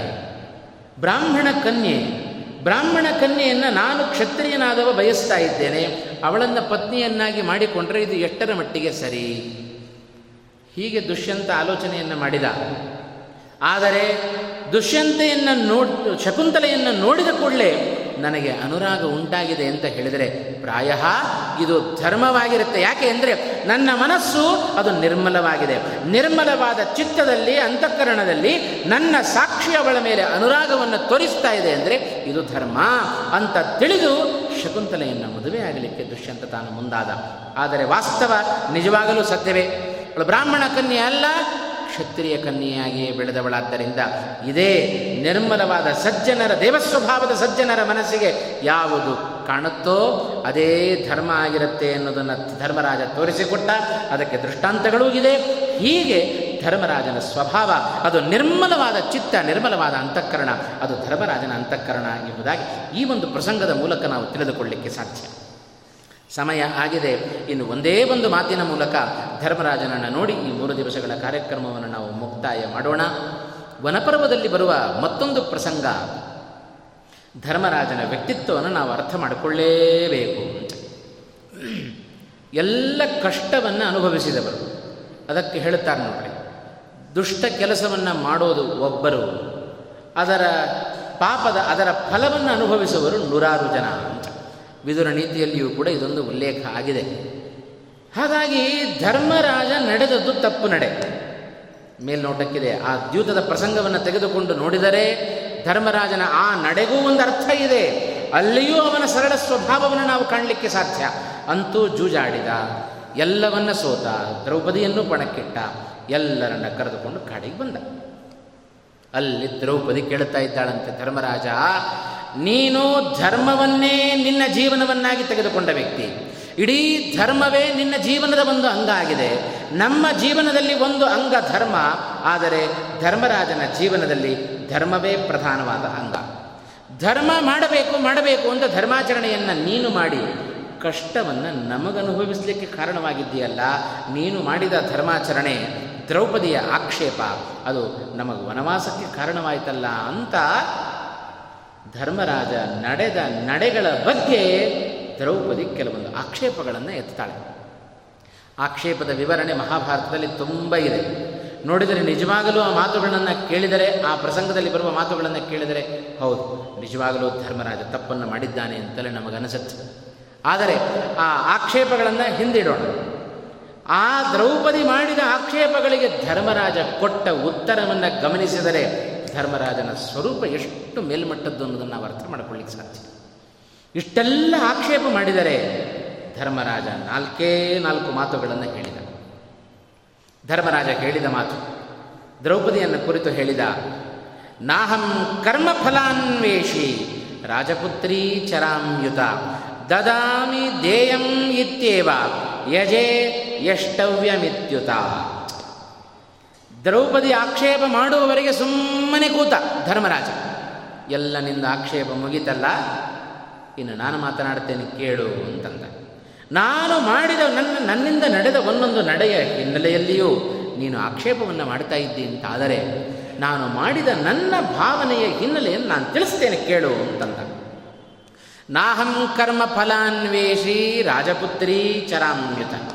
ಒಂದು ಮಾತನ್ನು ಹೇಳಿದ ಧರ್ಮರಾಜ, ನಿಜವಾದ ಧರ್ಮರಾಜನ ಭಾವನೆ ತುಂಬ ದೊಡ್ಡದು. ಅವ ಹೇಳಿದ, ನಾನು ಕರ್ಮವನ್ನು ಮಾಡುತ್ತೇನೆ, ಆದರೆ ಫಲದ ಅಪೇಕ್ಷೆಯನ್ನು ಇಟ್ಟುಕೊಂಡು ನಾನು ಕರ್ಮ ಮಾಡೋದಿಲ್ಲ. ಇದು ಧರ್ಮರಾಜನ ಪ್ರಧಾನವಾದ ಗುಣ. ನಾವು ಅನು, ನಾವು ಅನುಕರಿಸಬೇಕಾದ ಗುಣ. ಇದನ್ನೇ ಕೃಷ್ಣ ಗೀತೆಯಲ್ಲಿ ಹೇಳಿದ ಮಾ ಫಲದ ಅಪೇಕ್ಷೆಯನ್ನು ನೀವು ಪರ, ಪಡಬೇಡ್ರಿ ಅಂತ. ಫಲದ ಅಪೇಕ್ಷೆ ಇಲ್ಲದೆ ನೀವು ಕರ್ಮವನ್ನು ಮಾಡಿರಿ ಅಂತ ಗೀತೆಯಲ್ಲಿ ಅರ್ಜುನನಿಗೆ ಉಪದೇಶವನ್ನು ಕೊಟ್ಟ ಧರ್ಮರಾಜ ಇದನ್ನು ಮೊದಲೇ ತಾನು ಅಳವಡಿಸಿಕೊಂಡಿದ್ದ ಎಂಥ ಗುಣ ನೋಡಿ. ಧರ್ಮರಾಜ, ದದಾಮಿ ದೇಯಂ ಇತ್ಯೇವ ದಾನದ ಕರ್ಮವನ್ನು ನಾನು ಮಾಡುತ್ತೇನೆ, ದಾನ ಮಾಡುತ್ತೇನೆ. ಯಾಕೆ ದಾನ ಮಾಡುತ್ತೇನೆ? ದಾನ ಮಾಡಬೇಕು ಅಂತಷ್ಟೇ ಮಾಡುತ್ತೇನೆ. ಫಲದ ಅಪೇಕ್ಷೆಯನ್ನು ಇಟ್ಟುಕೊಂಡು ಮಾಡೋದಿಲ್ಲ. ಯಾಗ ಮಾಡುತ್ತೇನೆ. ಯಾಕೆ ಮಾಡುತ್ತೇನೆ? ಯಾಗ ಮಾಡೋದು ನನ್ನ ಕರ್ತವ್ಯ ಅನ್ನುವ ದೃಷ್ಟಿಯಿಂದ ಯಾಗವನ್ನು ಮಾಡುತ್ತೇನೆ. ಫಲದ ಅಪೇಕ್ಷೆಯನ್ನು ಇಟ್ಟುಕೊಂಡು ಮಾಡೋದಿಲ್ಲ. ಅಸ್ತು ವಾತ್ರ ಫಲಂ ವಾ ಮಾವ ಕರ್ತವ್ಯಂ ಪುರುಷೇಣ ತತ್. ಗೃಹೇ ವಾ ವಸತ ಕೃಷ್ಣೇ ಯಥಾಶಕ್ತಿಂ ಕರೋಮಿ ತತ್. ಧರ್ಮರಾಜ ಹೇಳಿದ ದ್ರೌಪದಿಯನ್ನು ಕುರಿತು ಕೃಷ್ಣೇ ಅಂತ ಸಂಬೋಧನೆ ಮಾಡ್ತಾ ಇದ್ದಾನೆ? ದ್ರೌಪದಿ, ಏನೇ ಕರ್ಮವನ್ನು ನಾನು ಮಾಡಿದರೂ ಅದರ ಹಿಂದೆ ಕರ್ಮದ ಅಪೇಕ್ಷೆ ಇಲ್ಲದೆ, ಫಲದ ಅಪೇಕ್ಷೆ ಇಲ್ಲದೆ, ಕೇವಲ ಕರ್ತವ್ಯ ಅನ್ನುವ ದೃಷ್ಟಿಯಿಂದ ನಾನು ಅದನ್ನು ಎಲ್ಲ ಕರ್ಮಗಳನ್ನು ಮಾಡ್ತೇನೆ ಎಂಬುದಾಗಿ ಹೇಳ್ತಾ, ಧರ್ಮಂ ಚರಾಮಿ ಸುಶ್ರೋಣಿ, ನ ಧರ್ಮ ಫಲ ಕಾರಣ ಆ ಧರ್ಮ ಉತ್ತಮವಾದ ಫಲಕ್ಕೆ ಕಾರಣ ಅಂತ ತಿಳಿದು ನಾನು ಕರ್ಮಾಚರಣೆ ಮಾಡೋದಿಲ್ಲ ಹಾಗೆ ನಾನು ಧರ್ಮಾಚರಣೆಯನ್ನು ಮಾಡೋದಿಲ್ಲ ಇದು ಮಾಡಬೇಕು, ಇದು ನನ್ನ ಕರ್ತವ್ಯ, ಆ ದೃಷ್ಟಿಯಿಂದ ನಾನು ಮಾಡ್ತಾ ಇದ್ದೇನೆ. ಇದು ಧರ್ಮರಾಜನ ಭಾವನೆ. ಇವತ್ತು ನಾವು ಧರ್ಮಾಚರಣೆ ಮಾಡುತ್ತೇವೆ. ಹೇಗೆ ಮಾಡ್ತೇವೆ ಇದರಿಂದ ನನಗೇನಾದರೂ ಪ್ರಯೋಜನ ಉಂಟೋ? ವ್ರತ ನಿಯಮ ಉಪವಾಸಗಳನ್ನು ಆಚರಣೆ ಮಾಡ್ತೇವೆ ದೇವರ ಪೂಜೆ ಮಾಡ್ತೇವೆ ಹಾಡುಗಳನ್ನು ಹೇಳುತ್ತೇವೆ, ಸ್ತೋತ್ರಗಳನ್ನು ಹೇಳುತ್ತೇವೆ. ಏನು ಮಾಡಿದರೂ ಕೊನೆಗೊಂದು ಸ್ವಾರ್ಥ ಇದ್ದದ್ದೇ. ಹಾಗಾಗಿ ಪ್ರಯೋಜನ ಇಲ್ಲದೇನೆ ನಾವೇನು ಕೆಲಸವನ್ನು ಮಾಡೋದಿಲ್ಲ ಆದರೆ ಏನೂ ಪ್ರಯೋಜನದ ಅಪೇಕ್ಷೆ ಇಲ್ಲದೆ ಎಲ್ಲ ಕರ್ಮಗಳನ್ನು ಮಾಡುವ ಸ್ವಭಾವ ಅದು ಧರ್ಮರಾಜನ ಸ್ವಭಾವ. ಅವ ಹೇಳಿದ ಮತ್ತೊಂದು ದೊಡ್ಡ ಮಾತು ಆಗಮಾನ್ ಅನತಿಕ್ರಮ್ಯ ಸತಾಂ ವೃತ್ತಮವೇಕ್ಷ್ಯತು. ಎಲ್ಲ ಸಜ್ಜನರನ್ನು ನಾನು ನೋಡುತ್ತೇನೆ ಸಜ್ಜನರನ್ನು ಗಮನಿಸ್ತೇನೆ, ಅವರ ನಡೆ, ಅವರ ನುಡಿ, ಅವರ ಮನಸ್ಸು, ಅದಕ್ಕನುಗುಣವಾಗಿ ನಾನು ಕರ್ಮವನ್ನು ಮಾಡುತ್ತೇನೆ. ಆಗಮಾನ್ ಅನತಿಕ್ರಮ್ಯ. ವೇದ ವಿರುದ್ಧವಾದ ಯಾವ ಕರ್ಮವನ್ನು ನಾನು ಮಾಡೋದಿಲ್ಲ. ನಿಷಿದ್ಧವಾದ ಕರ್ಮವನ್ನು ಮಾಡೋದಿಲ್ಲ. ಕರ್ಮ ಫಲದ ಅಪೇಕ್ಷೆ ಇಲ್ಲದಂತೆ ನಾನು ಕರ್ಮವನ್ನು ಮಾಡುತ್ತೇನೆ. ಹಾಗಾಗಿ ಧರ್ಮ ಏವ ಮನಃ ಕೃಷ್ಣೇ ಸ್ವಭಾವಾಚ್ಚೈವ ಮೇ ಧೃತಂ. ಧರ್ಮರಾಜ ಹೇಳಿದ, ಸ್ವಾಭಾವಿಕವಾಗಿ ನನ್ನ ಮನಸ್ಸು ಧರ್ಮವನ್ನೇ ಧಾರಣೆ ಮಾಡಿದೆ. ಇದು ಧರ್ಮರಾಜನ ಉದಾತ್ತವಾದ ಮನಸ್ಸು. ಅವನ ಭಾವನೆ ಎಷ್ಟು ಧರ್ಮದ ಬಗ್ಗೆ ಧರ್ಮರಾಜನಿಗೆ ಜಾಗೃತಿ ಇದೆ, ಎಷ್ಟು ಅದರ ಬಗ್ಗೆ ಕಾಳಜಿಯನ್ನು ಆಸ್ತೆಯನ್ನು ತಾನು ಪಡೆದುಕೊಂಡಿದ್ದ. ಒಂದು ಮಾತು ಹೇಳಿದ, ಧರ್ಮ ವಾಣಿಜ್ಯಕೋ ಹೀನಃ ಜಗನ್ಯೋ ಧರ್ಮವಾದಿನಾಂ. ಯಾರು ಧರ್ಮ ಇಲ್ಲದೆ ಬದುಕ್ತಾ ಇರ್ತಾರೆಯೋ ಅವರು ಲೋಕದಲ್ಲಿ ನಿಕೃಷ್ಟರು ಅಂತಂದುಬಿಟ್ಟ ಧರ್ಮರಾಜ. ಈ ಮಾತು ಧರ್ಮರಾಜನ ಬಾಯಿಂದ ಬಂದಿದೆ ಅಂತಾದರೆ ಸುಮ್ಮ ಸುಮ್ಮನೆ ಹೇಳಲಿಕ್ಕೆ ಸಾಧ್ಯ ಇಲ್ಲ. ಅದು ದ್ರೌಪದಿಯಂಥ ವ್ಯಕ್ತಿಗಳ ಎದುರಿಗೆ ಧರ್ಮರಾಜನಾಡಿದ ಮಾತು ಇಷ್ಟು ಧರ್ಮದ ಬಗ್ಗೆ ಧರ್ಮರಾಜನಿಗೆ ಕಾಳಜಿ ಇದೆ ಅಂತಾದರೆ ಅದಕ್ಕೋಸ್ಕರವೇ ಯುಧಿಷ್ಠಿರ ಧರ್ಮರಾಜ ಅಂತ ಲೋಕದಲ್ಲಿ ಪ್ರಸಿದ್ಧಿಯನ್ನು ಪಡೆದವ. ಇಷ್ಟು ಧರ್ಮರಾಜನ ಬಗ್ಗೆ ವ್ಯಕ್ತಿತ್ವವನ್ನು ಚಿತ್ರಣ ಮಾಡಿಕೊಳ್ಳಿಕ್ಕೆ ಅನೇಕ ಪ್ರಸಂಗಗಳನ್ನು ನಾವು ಮಹಾಭಾರತದಲ್ಲಿ ಕಾಣಲಿಕ್ಕೆ ಸಾಧ್ಯತೆ ಇದೆ. ನಮ್ಮ ಸಮಯ ಮುಗಿಬಹುದೇ ವಿನಃ ಇಂಥ ಉದಾತ್ತವಾದ ಮನೋಭಾವದ ವ್ಯಕ್ತಿಗಳ ಚರಿತ್ರೆ ಅದು ಮಾತ್ರ ಮುಗಿಯೋದಿಲ್ಲ. ಅದಕ್ಕೆ ಹೇಳೋದು, ನಮ್ಮ ಕಥೆ ಅದು ವ್ಯಥೆ. ಇಂಥ ಧರ್ಮರಾಜನಂಥ ಕಥೆ ಅವ ವ್ಯಕ್ತಿಗಳ ಕಥೆ ಅದು ವ್ಯಥೆ ಅಲ್ಲ. ಇನ್ನೂ ಕೇಳಬೇಕು ಕೇಳಬೇಕು ಅಂತ ಅನ್ನಿಸುವ ಕಥೆ ಅದು ಮಹಾತ್ಮರ ಕಥೆ. ಹಾಗಾಗಿ ವೈಷ್ಣವಾನಾಂತು ಚರಿತಂ ಭಕ್ತ್ಯುದ್ರೇಕಾಯ ಕಥ್ಯತೆ ಎಂಬುದಾಗಿ ಶ್ರೀಮದ್ ಆಚಾರ್ಯರು ನವಮಸ್ಕಂಧದ ತಾತ್ಪರ್ಯದಲ್ಲಿ ಹೇಳಿದ ಒಂದು ಮಾತನ್ನು ಗಮನಿಸಿದರೆ, ಯಾಕೆ ಇಂಥ ಮಹಾನುಭಾವರ ಕಥೆಗಳನ್ನು ಕೇಳಬೇಕು? ಅಂದರೆ ನಮಗೆ ಭಗವಂತನಲ್ಲಿ ಭಕ್ತಿ ಉದ್ರೇಕ ಆಗಬೇಕು. ಅದು ಕರ್ಮವನ್ನು ಮಾಡುತ್ತೇವೆ. ಮಾಡುವಾಗ ಸ್ವಾರ್ಥದ ಕರ್ಮಗಳನ್ನು ನಾವು ಇಟ್ಟುಕೊಳ್ಳುತ್ತೇವಲ್ಲ, ಅದನ್ನು ತೆಗೆದುಹಾಕ್ರಿ. ಇವತ್ತು ಧರ್ಮರಾಜ ನಮಗೊಂದು ಪಾಠ. ಅವ ಹೇಳಿದ, ಎಷ್ಟು ಏನೇ ಕೆಲಸ ಮಾಡಿದರೂ ಅದರ ಫಲಾಫಲಗಳನ್ನು ನಾನು ಅನುಭವಿಸೋದಿಲ್ಲ. ನಾನು ಮಾಡಿದ ಕರ್ಮದಿಂದ ಅದು ದುಃಖ ಬಂದಿದೆ ಎಂದರೆ ಅದು ಭಗವಂತನ ಇಚ್ಛೆ. ನಾನು ಮಾಡಿದ ಕರ್ಮದಿಂದ ಸುಖ ಅನುಭವಿಸ್ತಾ ಇದ್ದೇವೆ ಅಂತ ಹೇಳಿದರೆ ಅದು ಭಗವಂತನ ಇಚ್ಛೆ. ಹೀಗೆ ಆಲೋಚನೆ ಮಾಡುವ ವ್ಯಕ್ತಿ ಒಬ್ಬ ಅಂತ ಹೇಳಿದರೆ ಅದು ಧರ್ಮರಾಜ ಎಂಬುದಾಗಿ ನಾವು ತಿಳಿದೆ. ಇದು ಧರ್ಮರಾಜನ ಸ್ವರೂಪ, ಧರ್ಮರಾಜನ ವ್ಯಕ್ತಿತ್ವ. ಹೀಗೆ ಧರ್ಮರಾಜ ಅನೇಕ ಬಗೆಗಳಲ್ಲಿ ಧರ್ಮರಾಜನನ್ನು ಅನೇಕ ಕೋನಗಳಲ್ಲಿ ನೋಡಿದರೆ ಧರ್ಮರಾಜ ಒಬ್ಬ ವಿಶಿಷ್ಟ ವ್ಯಕ್ತಿಯಾಗಿ. ಮೊನ್ನೆ ದಿವಸ ನಾನು ಹೇಳಿದಂತೆ ಒಂದೊಂದು ಪಾತ್ರಗಳು ಮಹಾಭಾರತದ ಯಾವುದೋ ಒಂದೊಂದು ಪ್ರಸಂಗದಲ್ಲಿ ಬಂದರೆ ಧರ್ಮರಾಜ ಆಮೂಲಾಗ್ರವಾಗಿ ಮಹಾಭಾರತದಲ್ಲಿ ಹಾಸುವಕ್ಕಾಗಿದ್ದಾನೆ ಅಂತ ಆದಿ ಪರ್ವದಿಂದ ಪ್ರಾರಂಭ ಮಾಡಿಕೊಂಡು ಸ್ವರ್ಗಾರೋಹಣ ಪರ್ವದವರೆಗೆ ಧರ್ಮರಾಜನ ವ್ಯಾಪ್ತಿ ಮಹಾಭಾರತದಲ್ಲಿ ಬೆಳೆದು ನಿಂತಿದೆ ಅಂತಾದರೆ ಎಷ್ಟು ದೊಡ್ಡ ವ್ಯಕ್ತಿಯಾಗಿ, ದೊಡ್ಡ ಸಹಜ ಸ್ವಭಾವದ ವ್ಯಕ್ತಿಯಾಗಿ ಧರ್ಮರಾಜ ಕಂಡಿದ್ದಾನೆ ಎನ್ನುವುದನ್ನು ನಾವು ಅರ್ಥ ಮಾಡಿಕೊಳ್ಳಿಕ್ಕೆ ಸಾಧ್ಯ. ಇದು ಮಹಾಭಾರತದ ವೈಶಿಷ್ಟ್ಯ. ಒಬ್ಬೊಬ್ಬ ವ್ಯಕ್ತಿಯನ್ನು ಒಂದೊಂದು ಪಾಠವನ್ನಾಗಿ ಜಗತ್ತಿಗೆ ಕೊಟ್ಟ ಗ್ರಂಥ ಲಕ್ಷ ಶ್ಲೋಕಾತ್ಮಕವಾದ ಮಹಾಭಾರತ. ವ್ಯಾಸರಿಂದ ರಚಿತವಾದ ಮಹಾಭಾರತ. ಹಾಗಾಗಿ ಮಹತ್ವಾತ್ ಭಾರವತ್ವಾಚ್ಚ ಮಹಾಭಾರತ ಮುಚ್ಚತೆ ಎಂಬುದಾಗಿ ಮಹಾಭಾರತದ ಬಗ್ಗೆ ಒಂದು ಮಾತನ್ನು ನಾವು ಕಾಣ್ತಾ ಇದ್ದೇವೆ. ಇಂಥ ಮಹಾಭಾರತದಲ್ಲಿ ಬರುವ ಒಬ್ಬ ವ್ಯಕ್ತಿ, ಅದು ಧರ್ಮರಾಜನ ಬಗ್ಗೆ ಕಳೆದ ಮೂರು ದಿವಸಗಳಿಂದ ಸ್ವಲ್ಪ ನಮ್ಮ ಯಥಾಮತಿ, ಯಥಾಶಕ್ತಿ ಹೇಳುವ ಸಣ್ಣ ಪ್ರಯತ್ನವನ್ನು ಈ ಸಂದರ್ಭದಲ್ಲಿ ಮಾಡಿದ್ದೇನೆ. ಧರ್ಮರಾಜನ ವ್ಯಕ್ತಿತ್ವ ಬಹಳ ದೊಡ್ಡದು, ನಮ್ಮ ವ್ಯಕ್ತಿತ್ವ ಬಹಳ ಸಣ್ಣದು. ದೊಡ್ಡವರ ಬಗ್ಗೆ ಮಾತನಾಡುವ ಯೋಗ್ಯತೆ, ಅರ್ಹತೆ ಎರಡನ್ನೂ ನಾವು ಪಡೆದುಕೊಂಡಿಲ್ಲ. ಆದರೂ ನಾಲ್ಕು ಮಾತುಗಳು ಈ ದೊಡ್ಡ ವೇದಿಕೆ ಇದು ವ್ಯಾಸರಾಜ ಮಠದ ಈ ಒಂದು ವೇದಿಕೆ. ತುಂಬ ದೊಡ್ಡ ವೇದಿಕೆಯಾಗಿ ಇವತ್ತು ಬೆಳೆದು ನಿಂತಿದೆ. ಇಂಥ ವೇದಿಕೆಯಲ್ಲಿ, ಅಂಥ ಧರ್ಮಾತ್ಮನ ಬಗ್ಗೆ ನಾಲ್ಕು ಮಾತುಗಳು ಬಂದಿದೆ ಅಂತ ಹೇಳಿದರೆ ಅದು ಪರಮ ಪೂಜ್ಯ ಬಿಜಾವರ ಶ್ರೀಪಾದಂಗಳವರ ಪರಮಾನುಗ್ರಹ ಎಂಬುದಾಗಿ ಭಾವಿಸಿ ಈ ಮೂರು ದಿವಸಗಳ ಉಪನ್ಯಾಸದ ಪುಣ್ಯವನ್ನು ಗುರುಗಳ ಅಂತರ್ಯಾಮಿಯಾದ ಭಗವಂತನಿಗೆ ನಾನು ಅರ್ಪಣೆಯನ್ನು ಮಾಡ್ತಾ ಇದ್ದೇನೆ. ಈ ಒಂದು ಶ್ರೀಮಠದಲ್ಲಿ ಇಂಥ ಒಂದು ಜ್ಞಾನ ಕಾರ್ಯ ಅನೂಚಾನವಾಗಿ ನಡೆದು ಬರ್ತಾ ಇದೆ ಅಂದರೆ ಅದಕ್ಕೆ ವಿದ್ಯಾರ್ಥಿ ವಿದ್ಯಾ ಶ್ರೀಶತೀರ್ಥ ಶ್ರೀಪಾದಂಗಳವರ ಪರಮಾನುಗ್ರಹ ಅವರ ಆಶ್ರಯ, ಅವರ ಆದೇಶ. ಅದಕ್ಕನುಗುಣವಾಗಿ ಈ ಒಂದು ಜ್ಞಾನ ಕಾರ್ಯ ನಡೀತಾ ಇದೆ.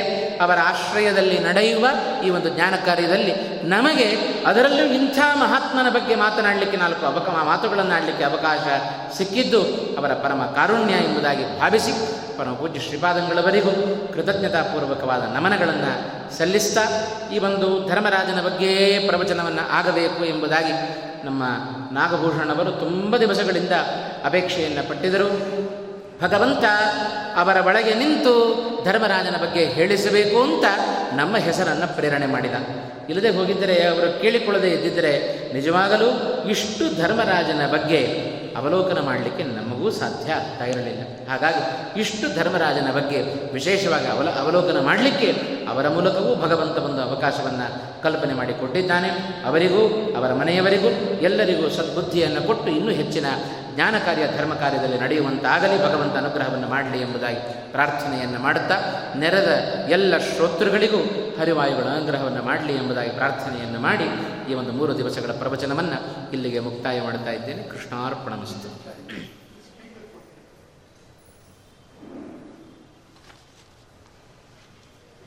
ಹರೇ ಶ್ರೀನಿವಾಸ